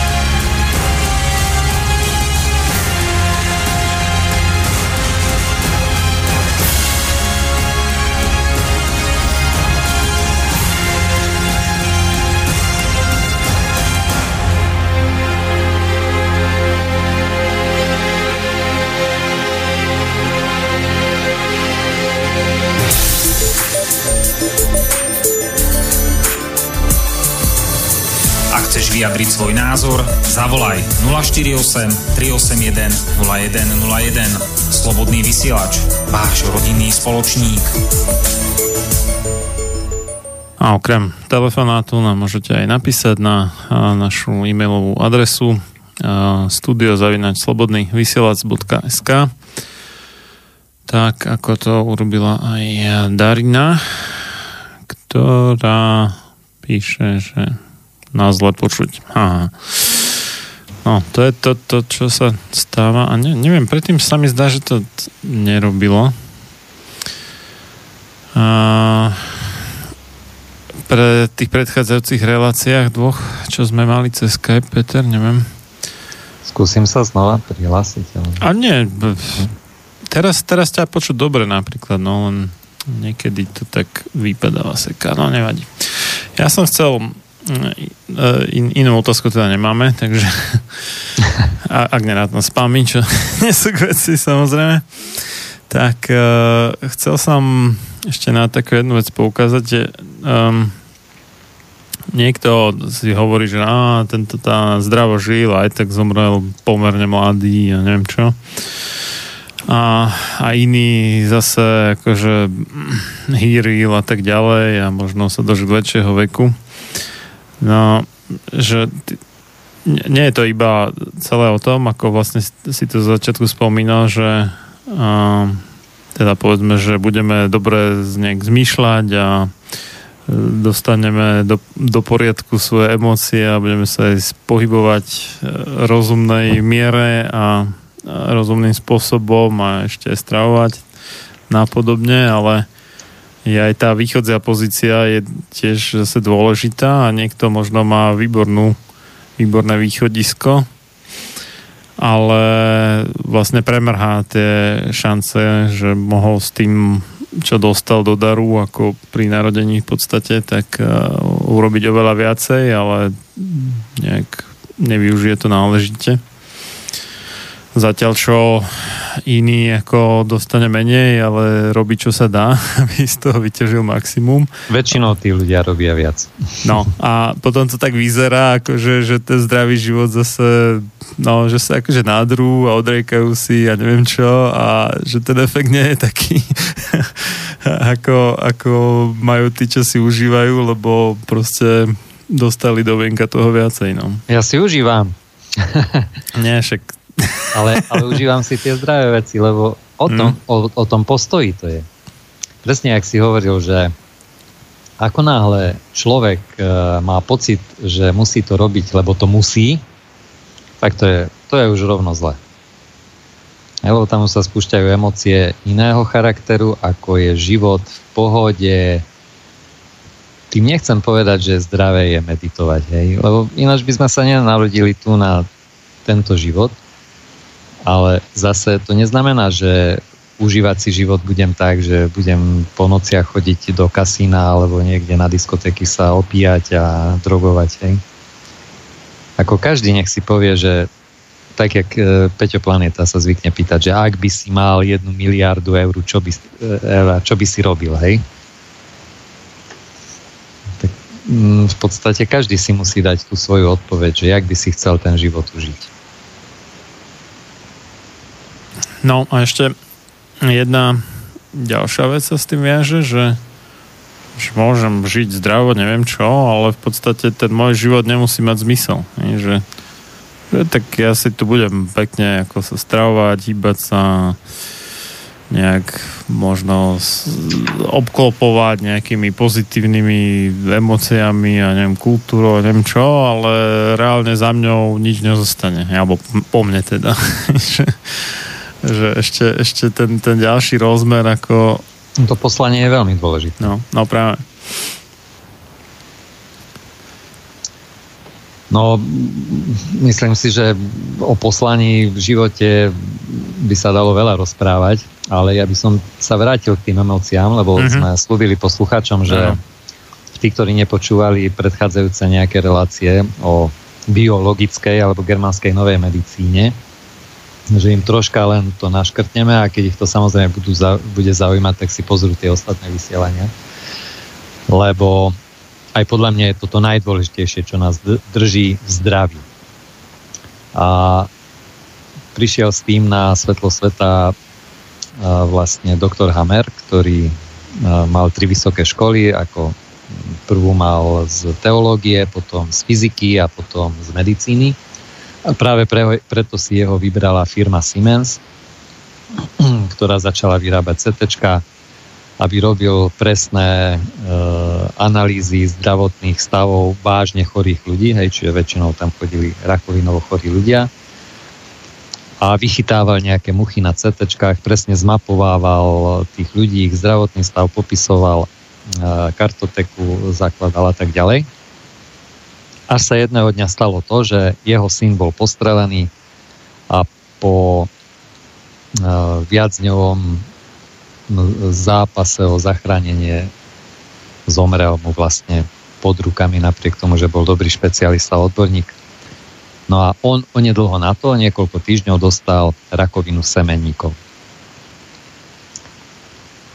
A nevedel si to vysvetliť, že ako je to možné, že on, ktorý sa zdravo stravuje, e, športuje, proste robí všetko pre svoje zdravie, takto vážne ochorel. No a keďže mu prichádzali e, pacienti s tou istou chorobou, tak sa ich začal pýtať, že čo zažili v živote. A všetci z nich povedali, že prišli o blízkeho človeka. A tak sa začal vypitovať pri iných chorobách na rôzne emócie a začal to analyzovať a dávať do tabulky a všímať si to a zrazu prišiel na to, že vlastne u každého človeka, keď samozrejme už tých pozorovaní bolo niekoľko stovák až tisíc, že u každého človeka tá istá emocia, nezávisle na tom, že odkiaľ ten človek je, vyvolá presne rovnakú chorobu. A jednoducho uh, urobil z toho tabulka, taká emocia, taký výsledok bude. Hej a nazval to zo začiatku novou medicínou, potom germánskou novou medicínou a tak ďalej. Toto nie je podstatné. Podstatné je to, že potom si začal všímať ďalšie, ako to vlastne prebieha. Že každá choroba má vlastne niekoľko fáz. A vždy v tej prvej fáze, ktorá je fáza, ktorá po tom kľudnom živote nejakým emocionálnym stresom e, vychýli toho človeka z normálu, a sa dostane do tzv. konfliktnej fáze, alebo pre ľudí to môžeme nazvať stresová fáza, aj keď stres nie je práve najlepší výraz, lebo mnohí ľudia e, používajú, že preto som chorý, alebo preto mám problémy, lebo mám stres. Ale stres nikdy nie je príčina. Stres sú len nezvládnuté moje emócie. Hej? Čiže ja, ak som v nejakom emocionálnom konflikte, ktorý bol buď vyvolaný nejakým náhlým šokom, alebo dlhodobo som v tom istom konflikte. To znamená, že ráno sa zobudím a zase si spomeniem na to, že musím ísť do tej, do, do tej roboty. Hej, tak som v konflikte znova. Ale niekto je v konflikte, lebo mu zrazu niekto zomrie a to vlastne doktor Hammer nazval Dirk Hammerov syndrom podľa svojho syna, ktorý mu zomrel, lebo vlastne to, to šokovou udalosťou vyvolal u neho nejaký proces v tele. Čiže je tá pre ľudí jednoducho povedzme stresová fáza a potom je liečebná fáza, ktorú doktor Hammer tiež rozdelil na tri rôzne fázy. A neskôr, keď ešte pozoroval, že čo sa vlastne v tých fázach deje, tak si začal dávať dokopy, že na akej časti orgánu to je či je to e, časť orgánu, ktorá v embryonálnom vývoji sa viaže k entodermu, mezodermu alebo ektodermu. Kto o tom bude chcieť vedieť samozrejme viac, musí si pozrieť embryológiu, lebo prvé dni vieme, že sa vlastne len nekontrolovať, no nekontrolovať, som asi zle povedal, všetko je presne plánované vývoja človeka, ale len sa množia až potom sa začínajú diferencovať a na 7. 17. deň sa presne rozdiferencuje už, že toto je e, mezodermálne tkanivo, je endodermálne, ektodermálne a z toho potom sa vyvíja určitá časť mozgu a určitá časť daných orgánov. A zaujímavé je, vlastne na to CT prišiel na to, že keď niekto zažije nejaký emocionálny stres, emocionálny šok, to tak nazval, tak vyhorí diska, odne povedané, odpalia sa nejaké synapsy, nejaké propojenia v mozgu, presne v lokalizovanom mieste, ktoré uh, on taktiež zadefinoval a je to vidieť na tom CT, ale iba vtedy, keď sa nepichne kontrastná látka. A ako náhle sa robíš CT s kontrastnou, tak na mozgu to nie je vidieť. A potom si to dával dokopy, aha, tu vidíme fliačik e, v mozgu pod vplyvom určitého emocionálneho stresu a ten fliačik e, v mozgu, e, tá časť mozgu ovláda určitú časť orgánu, je spojená s tým a s tým orgánom a s tou a s tou jeho časťou.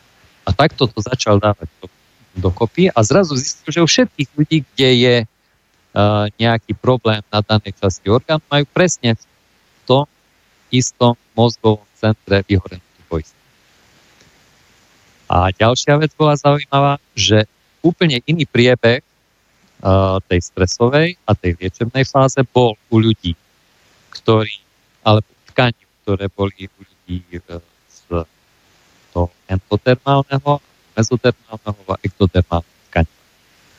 Uh, jednoducho povedané, ak napríklad ja zažijem nejaký stres charakteru, ktorý uh, mi vypáli poistku v tej časti mozgu, ktorá je spojená s endodermom, to znamená, že tá časť orgánu, tam nastane budenie. Ja som minule vlastne hovoril taký príklad, že ak uh, sovi príklad zbehne nejaká kostička mala vypichnúť stenu žalúdka, tak príde signál, uh, aby sa začali množiť bunky žalúdočné, aby sa dokázalo vylúčiť oveľa viac kyseliny korovníkovej, aby sa za, zahnal ten problém uh, toho, že by tá kostička vypichla tú stenu žalúdka, čo najrychlejšie sa rozpustila vďaka kyseline chlorovníkovej rakovina, na to sú veľmi dobre pomnožené, ponásom nazývam rakovinové bunky.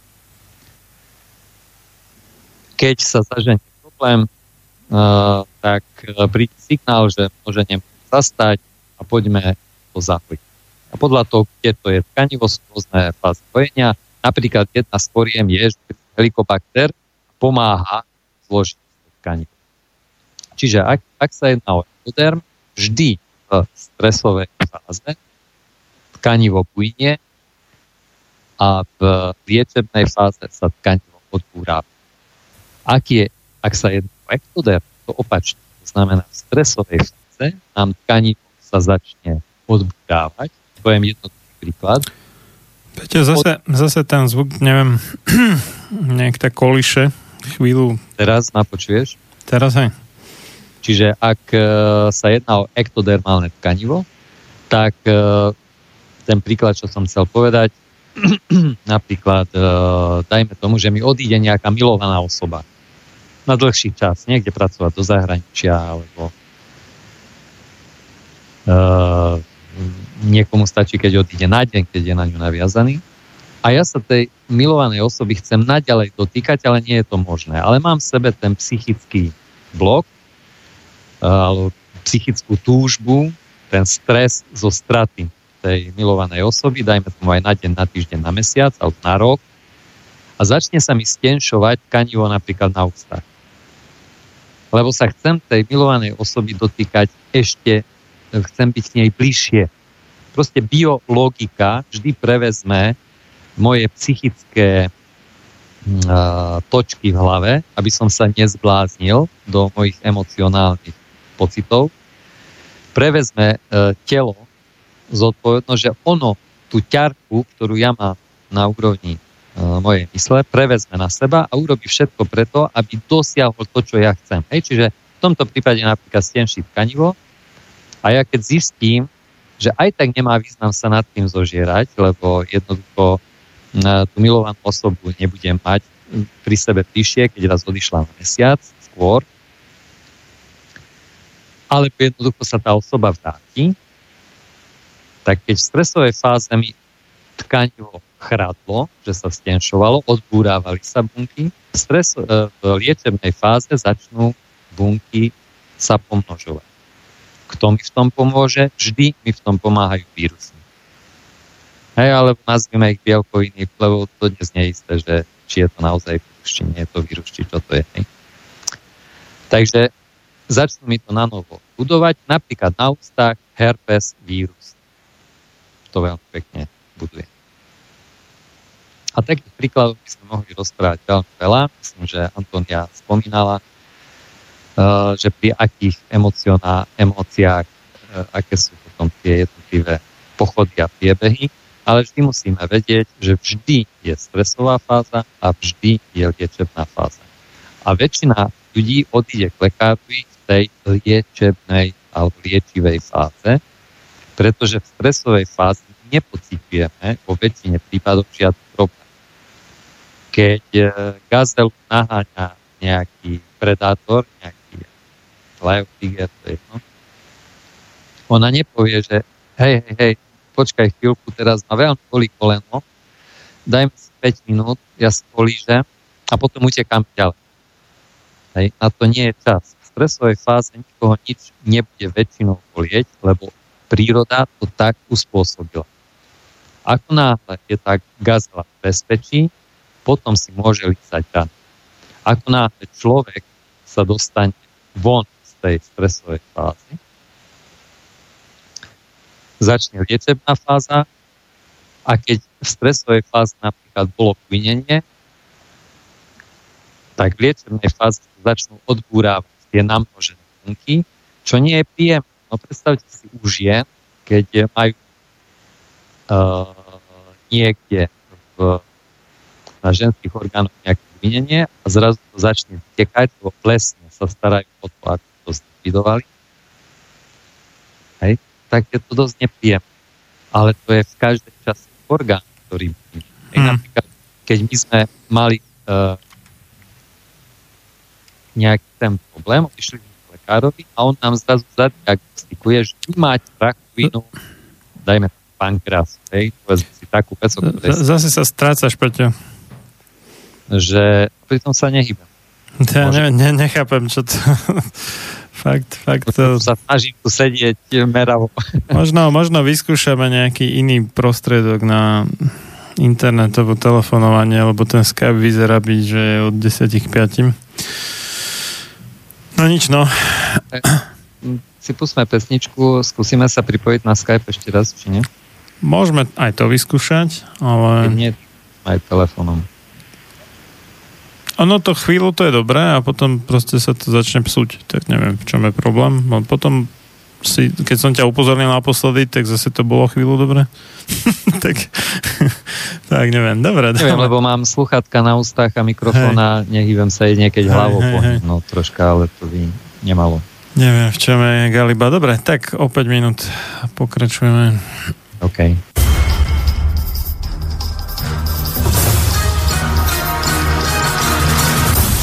Preto nech neprejde jediný deň bez toho, aby ste vy, Slovania a synovia týchto kmeňov, nevykonali jediný dobrý skutok pre svoj kmeň.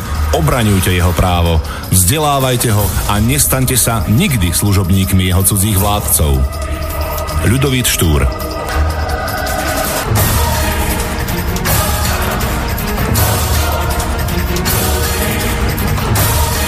Počúvate Slobodný vysielač.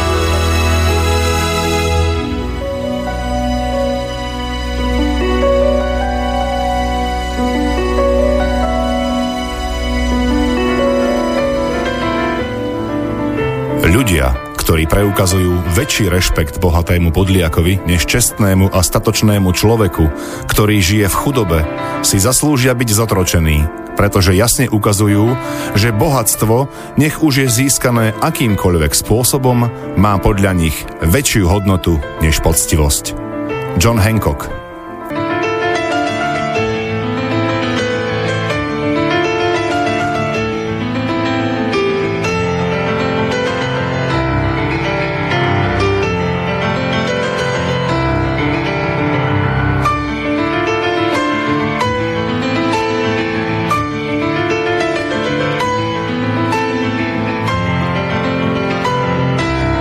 Počúvate Slobodný vysielač.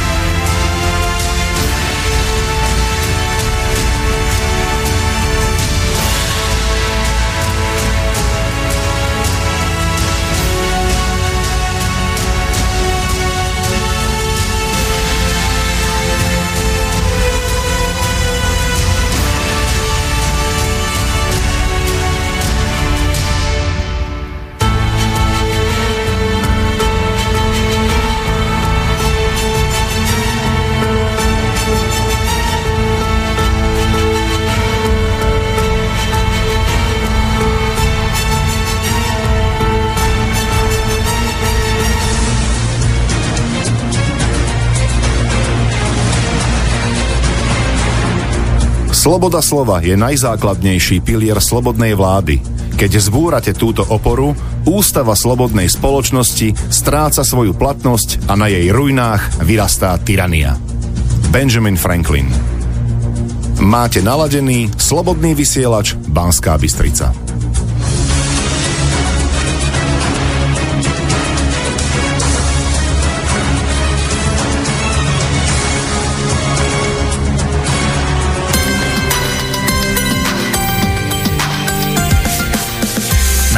Severe, na východe či západe nás počúvate vy, naši poslucháči.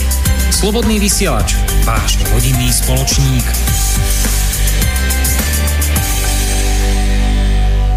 Tak sme mali trošku dlhšiu prestávku, než sme plánovali, lebo cez prestávku napadlo nášho hostia reštartovať počítač.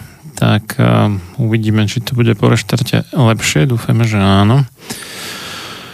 No, Počujeme sa, počujeme sa, tak snad nám to ešte tú zvyšnú niečo vyše pol hodinu vydrží. Takže ty si Som hovoril... Zak- zaktualizoval počítač, tak snáď to bude... Aktualizoval ešte. tak to bola rýchlovka.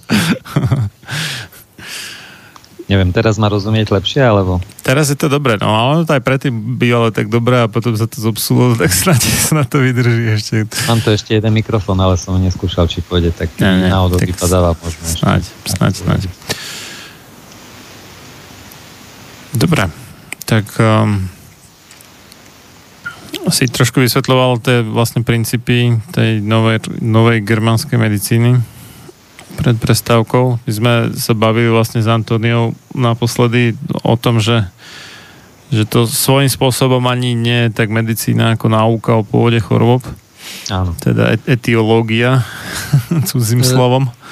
Áno, len treba vedieť jednu vec, že uh-huh. doktor Hammer bol vlastne trikrát súdený za to, že liečil hej, ľudí, pretože ľudia, ktorí k nemu prišli s rakovinou, väčšinou, väčšina z nich už e, potom sa z toho buď dostala, alebo v živote nemala e, ďalší akože problém charakteru práve onko. Ale čo je zaujímavé je to, že napríklad v roku 2007, keď bol jeden z najväčších procesov, tak mu preskúmali v, myslím, že to bolo v Rakúsku, okolo 6 tisíc pacientov, kartoteky, 6 tisíc pacientov E, vyšetrovatelia. No a vyhľadali ich po 7 až 9 rokoch, čo on ich, ne, ne, nenazývajme to liečil, a čo, čo sa s nimi zaoberal a im vysvetlil, že prečo vlastne došli k tej chorobe. A keď e, to pustia z hlavy, tak uh, už len odznieje ten samotný liečebný proces hmm. a potom zdraví. Hej, no a po tých 7 až 9 rokoch z tých 6 tisíc pacientov 5 tisíc žilo a pritom to boli akože rakovinovo chorí ľudia, ktorí už nemali by žiť. Že ako boli poslaní domov zomrieť v podstate, hej? Tak presne, nevieme, mm. či mhm. všetci, či nie, ale všetci mm. boli vážne hej, chorí mm. a on sa im interne venoval alebo súkromne venoval. Tak, hej, ako... tak, ale viedol si o tom kartotéku. Fantastický úspech v zásade. Áno, tak keď 83%. sa na to pozrieme, bežná, bežní pacienti po liečbe chemoterapiou sa štatistika robí vždy do 5 rokov. Áno. Lebo po 5 rokoch už je to dosť chabé, tam už nedosahujú ani 10%. A no. závisí od to tiež, že o aký problém išlo a tak ďalej. Hej, takže... Ale nerobme štatistiku, lebo štatistika z medicíny ty sám vieš, že ako sa robí, hej, takže... No, je strašne veľa spôsobov, ako sa dá ohnúť štatistika tak, aby to vyzeralo dobre, aj keď to je veľmi zlé, no. To je presne tak, jak Nobelová cena bola udelená za helikobaktera, ktorý spôsobuje uh, vredy a pritom štatistika hovorí, že len alebo skoro nehovorí o tom vôbec, hej, nehovorí sa o tom, zriedka sa to spomína, že len 30 ľudí, ktorí majú vred, majú aj helikobaktera. Hej. Mm-hmm. A to je len preto, že v ktorej fáze akurát prídeš k lekárovi. Či si ešte v stresovej fáze stále, kde nemôže prísť upratovacia čata, lebo ešte si sa neprehúpol do tej liečebnej fázy. Ešte si vždy v stresovej. Hej, čiže tam ešte nemá čo robiť e, helikobakter, alebo aspoň nie je tak premnožený, lebo my samozrejme máme v sebe všetky mikroorganizmy, ktorými sa to bude odburávať, keď dostanú pokyn na to, že teraz treba nastúpiť, teraz sa treba pomnožiť, aj teraz zavoláme zálohy, tak jak keď čakáme na to, že nasneží, nenasneží, hej, akurát, že v našom fyzickom svete je to veľa horšie, ako to má organizmus dokonale vymyslené, pretože on si pomnoží tie mikroorganizmy, ktoré sú potrebné, či už plesne, ako upratovací servis. A ja som minule rozprával, hej, že v tom tkvie vlastne tá genialita novej medicíny, že tie mikroorganizmy, ak začneme chápať, že sú našimi pomocníkmi, či už vo forme upratovacieho servisu, nejakých tých požiarníkov, a nemôžeme ich likvidovať, lebo keď ich zlikvidujeme hociakými formami, či už antibiotikami, antimikotikami,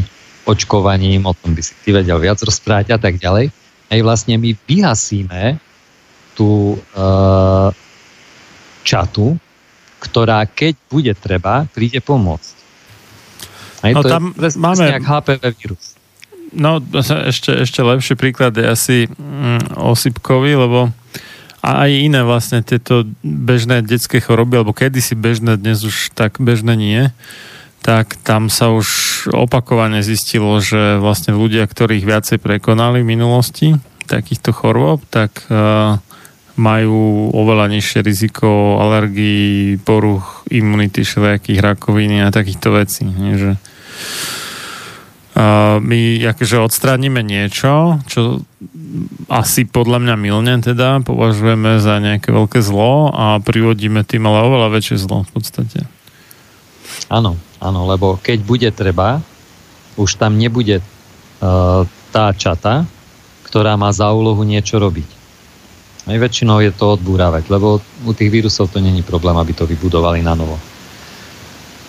Ale keď raz nemáme príslušnú baktériu, hej, vieme dobre, že napríklad pľúca uh, tiež uh, ja, ja, keď nás prerušilo, vlastne som začal mhm. rozprávať uh-huh. túto story, že keď prídeš k lekárovi a ti povedia, že máš rakovinu pankreasu, preto na schvál používam pankreas, lebo ten je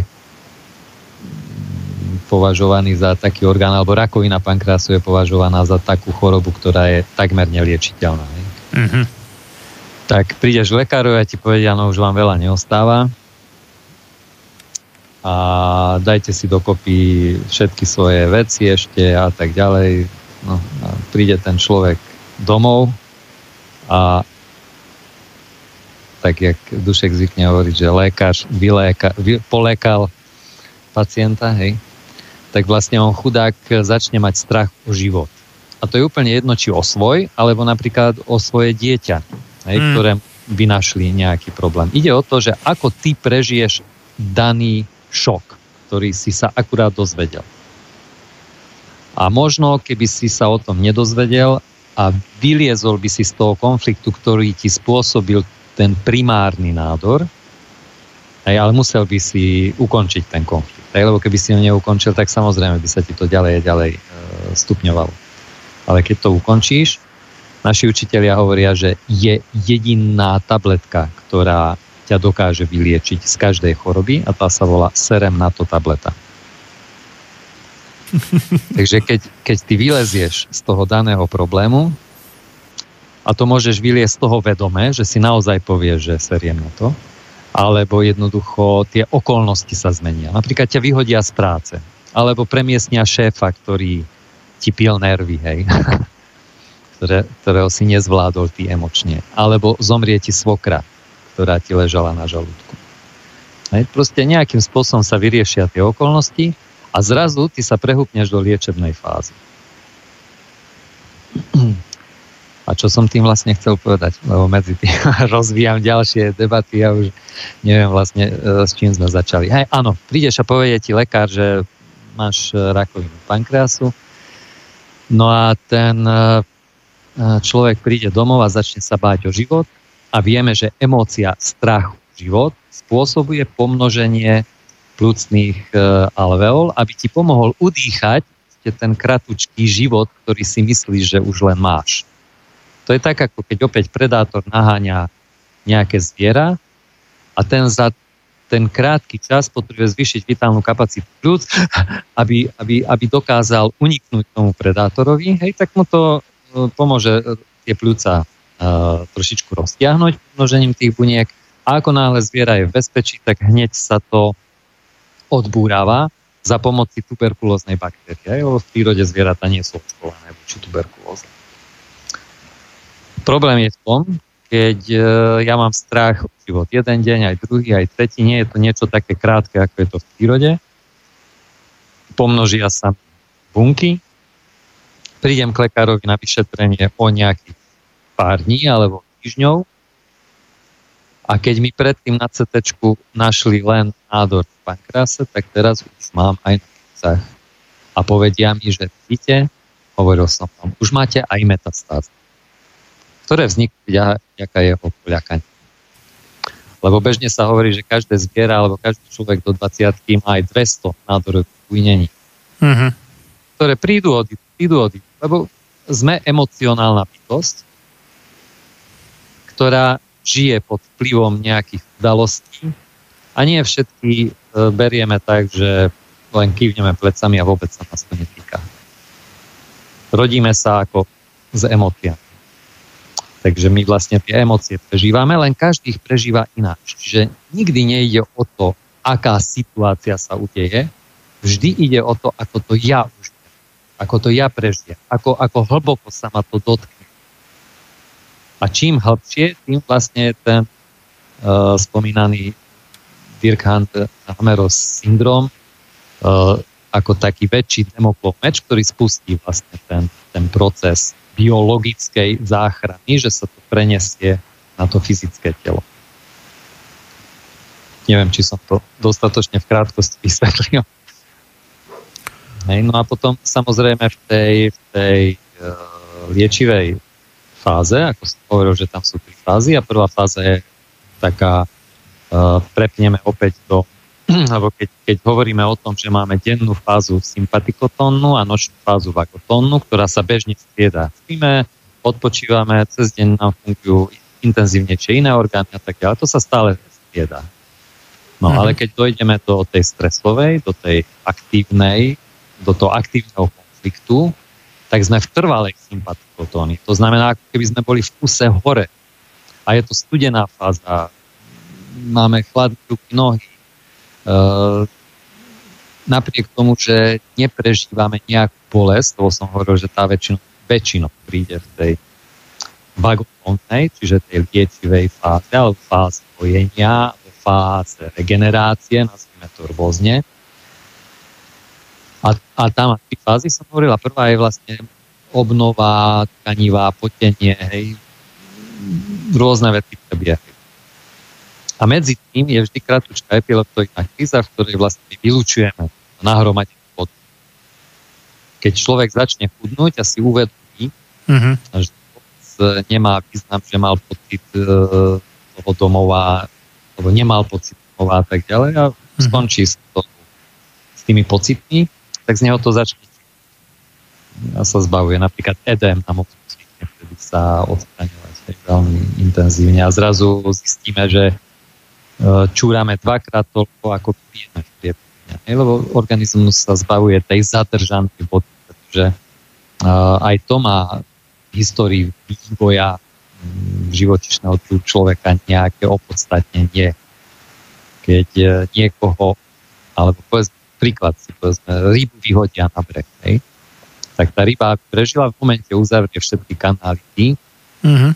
vody, aby čo najdlhšie prežila, lebo čo keď príde nejaká vlna a ma znesia a kým mám to zavreté, že zo mňa to nevyteká, tak viem dlhšie prežiť. A to isté je u človeka. Ja buď zaviem kanály hej, a potom tú vodu hromadím v sebe, lebo mám pocit, že ma hodili cez palubu, že ma hodili cez breh, hej, alebo na breh, že som mm-hmm. ostal osamotný v našom, tak emocionálne jednoducho povedané. Alebo môže nastať opačný prípad. Hej, že ja som napríklad e, práve ten človek, ktorému zasahujú duši, zasahujú mi do môjho teritória. E, starému človeku príde dcera a povie, mami, už máš taký starý nábytok, ja ti ho vyhodím a dám lepší, ale prinesiem ti nový riad, ten starý pozri, ak máš obytý, tie hrnce už sú úplne... A mama, nie, nie, nie, ja toto mám rada, toto chcem, ale mami, dnes sú modernejšie hrnce, keramické, toto, krásne. Ja ti kúpim darček, všetko a vyšmarí aj staré. Uh-huh. A keď to budeme robiť e, tomu nášmu rodičovi alebo proste on si bude chcieť vydobiť svoje teritórie, tak jak pes počúva svoje teritórie. A on začne naopak vlastne viac vodu e, zo seba vypúšťať. On až môže dojsť k inkontinencii. A ja som to veľmi zjednodušil a a takých, takých prípadov, keď si začneme pozorovať v živote, že vlastne čo mám za problém. Ja som teraz bol dovolil priateľ, to môžem povedať, e, kamarát e, z florbalu, čo tam spolu. Lebo je taký, nechcem povedať, že nadrozmernejší. Jaj, no, zase, zase sa nám to trošku... Začal, začal som sa ho vypytovať, lebo my presne vieme hej, z tej biológie, že ako to nastalo, len neviem u neho to, ako nastalo. On mi hovoril, že Uh-huh. On keď bol malý chlapec, že sa mu stalo, že išiel do obchodu, do potravín, alebo vychádzal von, áno, vychádzal von z potravín a na to vchádzal jeden obezný, alebo tak to popísal človek s veľkým kúpkom a mu povedal, že malý vypadni odtiaľ to, nevidíš, že ja mhm. idem. Uh-huh. On si povedal, že nikdy v živote toto nechce zažiť. Že on chce byť silný, a je dvakrát taký, jak ja. Všetko, všetko tá biologika pre ňoho urobila a on ho dodnes si to pamätá. Hej, 40 mm-hmm. rokov, dodnes si to pamätá. Má to v sebe uh, veľmi, tomu my hovoríme koľaj. To znamená, že uh, typický príklad koľaj je to, že napríklad kvitne, ja neviem čo, povedz mi nejakú hociakú rastlinu, e, na ktorú je väčšina ľudí alergická, lipa, hej, alebo nie lipa, ešte predtým topoľ. To, topoľ, no. Hm.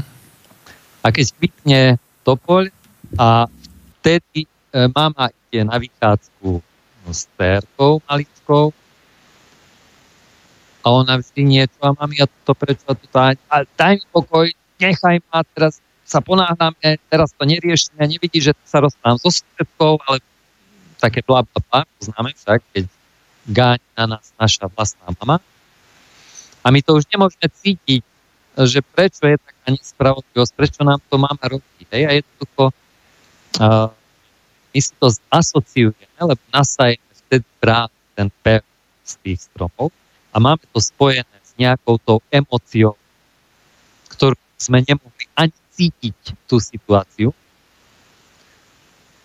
a vytvorili sme si určitý kolaj v živote. A vždy, keď dojde opäť ku kvitnutiu tej... Joj, Peťa, psuje sa nám ten zvuk zase, neviem, čo, čo je problém. Ale reštartom sa to očividne nevyriešilo. Aj. Ale napríklad ty mne už nevypadávaš ako No, tak tebe sa to vyriešilo, a na mne. Aj, no skús hovoriť ďalej. To, to, to, to, táto technika naša. Hm? No takže neviem, či bolo rozumieť to, jak som hovoril o tých poľajách, no, ako sa vytvoria. No trochu. Tým, že my vlastne asociujeme, mm-hmm. uh, my už si nepamätáme tú situáciu možno, že vtedy mama bola ku mne taká onaká maková, mm-hmm. ale v mozog si to vyvolá z podvedomia, že spolu s kvitnutím tohoto poľa som zažil takú a takú situáciu a ja na to zareagujem, že je tu nebezpečenstvo, ktoré vtedy ma emocionálne zasiahlo a vyvolá sa vlastne alergická reakcia. Lebo nič v organizme sa nedie na. No a ako by sa toho človek mohol zbaviť, lebo to potom čo, tam nejak no, musí vyloviť tú spomienku z, z pamäti, alebo ako... To už je veľa rôznych mm. metód, akým spôsobom sa na to vyserieme. Môj učiteľ hovorí, že keď prídeš e, domov a vidíš zrazu, že ti spadol dom, lebo bola, bolo zemetrasenie alebo nejaká záplava, alebo vyhorel ti dom a ťa to emocionálne nezasiahne, vtedy budeš zdravý. A to by to som chcel vidieť takého človeka. Rôzne emocionálne bytosti. No. Ale tá, tá, jak by som povedal, tá váha, čo na mňa doľahne, je u každého iná. Niekomu niekto zomrie, poplače si a si povie, aj tak to nezmením už ten človek, odišiel, žijem si ďalej. Hej? A niektorý bude roky oplakávať toho človeka. Poznáme však takých ľudí, čo nad rozliatým mliekom budú plakať a už jednoducho to neopraví. Takže... No tak niektorí, závis... niektorí ano. akože potom e, sa rýchlo poberú tiež, hej, že keď ano, sa ano. nevedia zmieriť. No. Áno, lebo je to, je to strata blízkeho človeka a odídu ti pľúca. A keď e, vlastne máš v sebe tú tuberkuloidnú baktériu a aj keď si mal uh, ale to, to skôr nemusia byť plúca, lebo plúca tam sú skôr strach o stratu života, hej. čiže tam nebudú plúca, to uh, skôr keď niekto blízky zomrie, to na pohľavných orgánoch sa uh, prejavuje. A, a čo je najzaujímavejšie, to, že nikdy nikto nemá v živote jeden emocionálny stres, hej. jeden druh traumy, jed, jeden typ negatívnych emócií Uh, môže byť ich niekoľko. Nie len dokonca niektorí moji učiteľia hovoria, že oni uh, pri jednej terapii aj 25 napočítali rôznych emóciách, ktorých sa ten človek zmieta. Aj, ale to sú už skôr také prípady. Ale uh, že na jednej ruke na, narátame emócie, na dvoch rukách, to je bežné. Ktoré bežia väčšinou aj paralelne u človeka. Hej, a tam je už veľký problém. A ty, keď aj sa dostaneš z jedného e, emocionálneho konfliktu, že už si v tej liečevej fáze, ale začne ti k tomu prebiehať ešte stresová fáza druhého konfliktu, ono sa to vždy správa rôzne, hej, ale to sú už také zložité veci, ktoré ešte ja ani tak nevidím, pretože som študentom tejto novej medicíny, takže nie je to až také, ale veľmi to pozorujem na klientok. Napríklad nedávno som mal jeden telefonát, kde nič konkrétne rozprávať, o akú osobu išlo, ale už išlo o ženu, ktorá mi volala, že dokonca počúvala vysielanie na Slobodnom vysielači, ešte čo predtým sme rozprávali o tej germánskej novej medicíne a že ona by chcela odo mňa nejaké rady. A hovorím, že možno to vieme aj vyriešiť cez telefón, že aký má problém. No a hovorím, že už dvakrát jej vyštikli z krčku maternice, nejaké bujnenie tam mala. Nechcem to konkretizovať. A ja jej hovorím, tak e, nech prestane byť žiarlivá. No, ona bola ticha. A som myslel, že nás akože prerušilo. A hovorím, že tam ste, že áno. A ona hovorí, že no ja som už nie je žiarlivá, ja už mám nového manžela. Ale na toho starého som bola a potom mi popisovala, čo, čo ako. No a hovorím, áno, teraz ste v liečivej fáze. S novým manželom vám to klape. Áno, teraz mi to klape. Čiže vtedy, keď bola v tej stresovej fáze, vtedy sa to nedialo. Hej? Až došlo k liečivej fáze a ona hovorí, že a to kedy sa mi to uh, bude diať to hovorím, to ja neviem, nakoľko ste mu už odpustila, nakoľko ste to v sebe úplne vyčistila, že keď si na ňo spomeniete, no ešte som to nevyčistila. A to je ten problém, že už dvakrát je to vyštikli, hej, že sa je to stále vracia a opakuje. Čiže to je dôležité, aby, aby mi to znova a znova neprichádzalo, lebo ja neviem uh, mu to odpustiť, alebo jak niektorí ľudia hovoria, ja som mu to odpustil, ale nikdy mu to nezabudnem. Hej.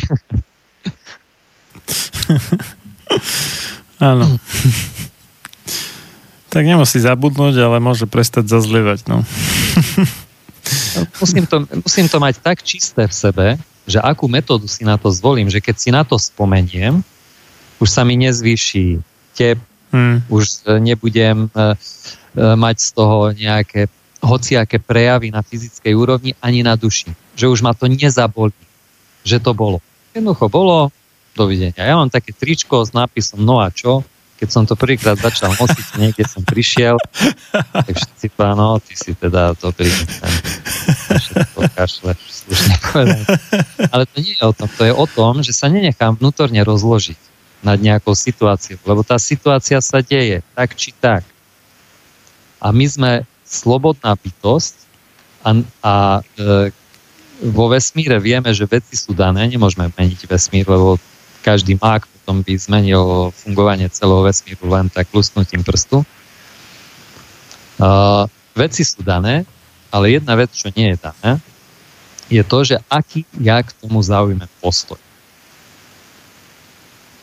A keď ja k tomu zaujmem taký postoj, že sa nad tým emocionálne vzruším, budem mať zdravotný problém.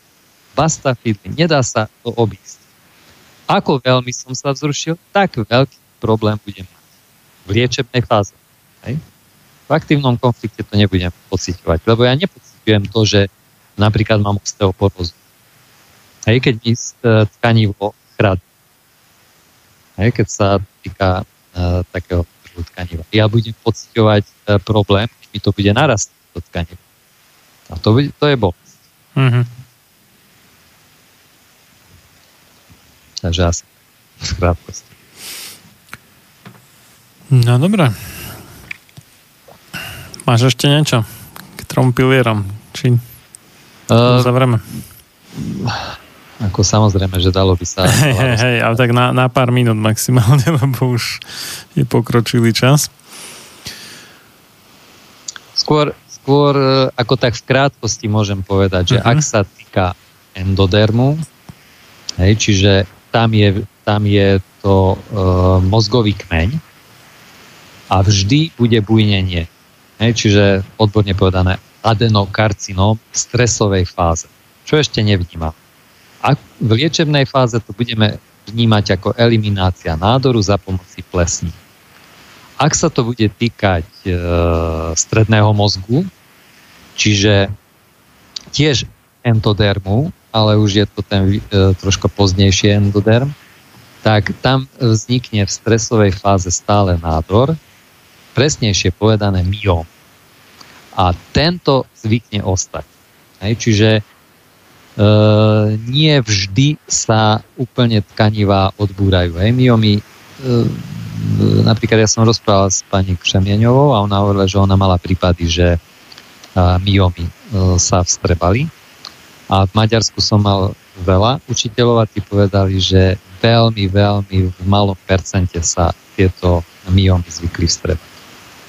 Ale čo sa týka napríklad mezodermy, mezoderm tam patrí jednak e, mozoček, čiže malý mozog, cerebellum. A tam, keď vzniká nádor v stresovej fáze, hej, čiže nejaký adenoidný karcinóm, tak e, v tej liečebnej fáze za pomoci už nie plesní, ale mykobaktérií sa eliminuje nádor. Neviem, či by zaujímalo ľudí, že napríklad, aké sú tam tkanivá v mezoderme. Hej. Mozoček napríklad e, sa vyvíja takisto, ako sa vyvíja osrdcovník, prsné žľazy, pohrudnica, mozgové plány a pobrušnica koža. Hej. Ale v tej e, vyššej fáze mezodermu tam napríklad je to spojené s mozgom, ktorý voláme biela hmota veľkého mozgu. Po latinsky je to tuším medula. A tam e, je zaujímavé to, že tam, tam patria už väzivá spomínané kosti, chrupavky, ale aj srdcový sval, lymfatické steny, ale aj vaječníky napríklad, hej, semeníky. A tam sa deje to, že tam v tej stresovej fáze vždy chradne. Hej, tu už je to, čo sme si hovorili, že to už nie je bujnenie, ale chradnutie, aj keď je to mezoderm, lebo mezoderm sa tiež delí na dve, čiže nekrotizácia, odborne povedané. A v tej liečivej fáze sa nám začnú množiť bunky. Preto napríklad doktor Hamel dostal rakovinu semenníkov až v liečebnej fáze, kde sa mu začali množiť bunky. Hej, a tá regenerácia potom nastáva za pomoci baktérií. A ektoderm, ektoderm sú vlastne tkanivá, e, napríklad nervová sústava, pokožka. To sú tie najjemnejšie epitely. Hej, všade, alebo tak, jak sme si hovorili, ten príklad s tými ústami, keď potom dostanem uh, z, tej, z toho pocitu odlúčenia, a tam som ešte nepovedal zaujímavé, že to nemusí vždy z odlučenia. Môže byť aj, že chcem niekoho, koho neviem dostať. Viete, mm-hmm. ale vieš, ako chlapom, hej, sa niekedy zapáči nejaká žena. No aj opačne, no. On ju nevie dostať, tak sa udeje to isté, lebo on by ju chcel. To je, že ten vtip, nie? že ide krásna žena a chlap povie, oj, druhému, že tu by som ešte raz chcel. A že prečo už si ju mal? Nie, už som ju raz chcel. Takže a, a môže tam byť aj e, opäť obava z toho, že aha, čo keď z toho pohára e, práve pil ten človek, ko vidím, že mal herpes a keď sa z toho napijem, tak dostane tiež. Čiže tých, tých e, priebehov môže tam byť veľa. Ale to som chcel povedať, to je presne ten ektoder, e, ktorý v stresovej fáze sa bude správať tak, že bude chrádnuť, hej, bude sa stenšovať, E, budú tam vznikať bredy, alebo e, môže, môže aj vzniknúť napríklad to, že ak je to nejaký orgán, tak bude tam len pokles funkcie alebo výpadok funkcie. A práve v tej liečebnej fáze tam jednoznačne potom nabehnú vírusy a začnú sa regenerovať tie tkaniva. Čiže pomnožia sa tie bunky za pomoci práve vírusov. A to, to, je, to si predstavme, že to je prebieha všade, kde je tenučký epitel. Hej, čiže napríklad aj e, môže to byť e, práve to e, o to, jak sa to je o to laringo. Hej, Otorinolaryngológia. ORL. Proste vo všetkých týchto tenučkých hmm. povrchových epiteloch sa presne toto deje. Hej?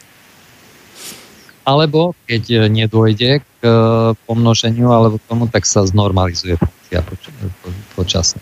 Ale to sú už také zložité veci hm. a, a poviem ti pravdu, že myslím si, že mám na roky dopredu čo študovať. Hej, lebo človek, ktorý e, sa venuje biologickej medicíny, medicíne, tak nestačí, že vie anatómiu, nestačí, že vie hm. fyziológiu, nestačí, že vie biochemiu. Hej, potrebuje vedieť z každého oboru od, počnúť od embryológie až, až, až všetko.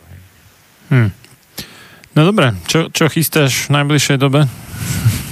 Práve som povedal, že mám čo študovať na niekoľko No, nemyslím ako, že samoštúdium, ale, ale pre, pre verejnosť. Teraz, napríklad dneska máme seminár, ja som z neho odbehol, idem späť mm-hmm. na neho práve o, o, o práce s jemnohmotnými úrovňami, ako ľudia, mm. na ktorej úrovni pracujeme, čo, ako môžeme vidieť do vyšších úrovní a podobne. Ale keď si sa pýtala, si si mal na mysli Ezofest zdravia, ktorý robíme dvakrát do roka a bude na to vysielanie, ale nemám pri sebe DR aj na slobodnom vysielači, kde si to rozoberiem viac. Uh-huh. Ak nevypadnem, tak medzi tým som si to zobral. Tak sa aspoň dátum povedz. Ako Ezofest zdravia bude v máji uh-huh. a to bude už mám diárik, takže Ezofest bude samozrejme 17. 18.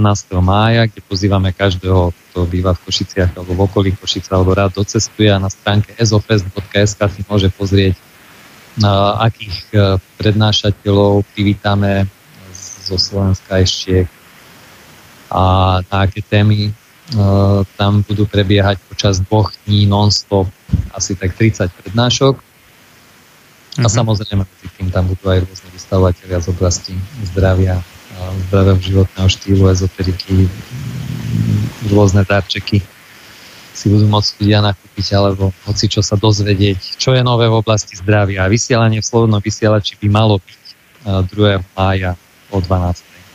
Mm-hmm. Dobre. A samozrejme všetky informácie, ktoré ja mám, zvyknem pridávať na partnerskú stránku ezopress.sk, kde ľudia môžu si prečítať aj niektoré z mojich článkov, alebo ako som na začiatku spomínal, stránku ezofit.sk lomen zdravie napríklad, uh-huh. alebo stránok máme veľa. Biopotraviny raj, kde predávame hlavne tie veci, ktoré ja vždy považujem za dôležité, lebo mnohí ľudia sa ma pýtajú, že uh-huh. no a e, ty berieš nejaké doplnky? No, beriem Hej, beriem, lebo síce pestujem hmm. si záhradské veci, robím si svoj kompost, snažím sa o to, aby to bolo ekobio, hmm. ale už, už aj to som si vedomý, že keďže jem už len raz denne, už neviem ani toľko živín prijať, no, ako keď som je to Hej, čiže nejaký doplnok si dám, alebo vykňurám niečo moderné, čo je na, na spomalenie starnutia na teloméry a, a obnovu nejakých mozgových buniek, nejakých hmm. karnosín a podobné veci si dávam. Takže nie som úplne, úplne odrezaný od všetkých tých nových nejakých výdobytkov. Dobre, ďakujem veľmi pekne za účasť v dnešnej relácii. Všetko dobré prajem, nech sa vydarí aj ten Ezofest a všetky ďalšie tvoje aktivity. A do skorého počutia, prípadne aj videnia. Uvidíme. Dobre, ahoj. Ďakujem. A ja prajem tiež všetkým poslucháčom, aby, aby žili v pohode, lebo keď budú žiť v pohode, nebudú mať žiadne zdravotné problémy. Dobre, napodobne. Maj sa pekne, ahoj. No a my sa ešte budeme počuť dnes večer o 20.30 s inžinierom Pavlom Škarom. Budeme sa baviť o organizovanom zločine v bielom, takže do skorého počutia dnes večer.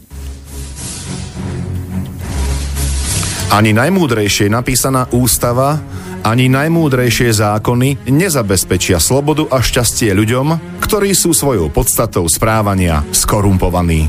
Samuel Adams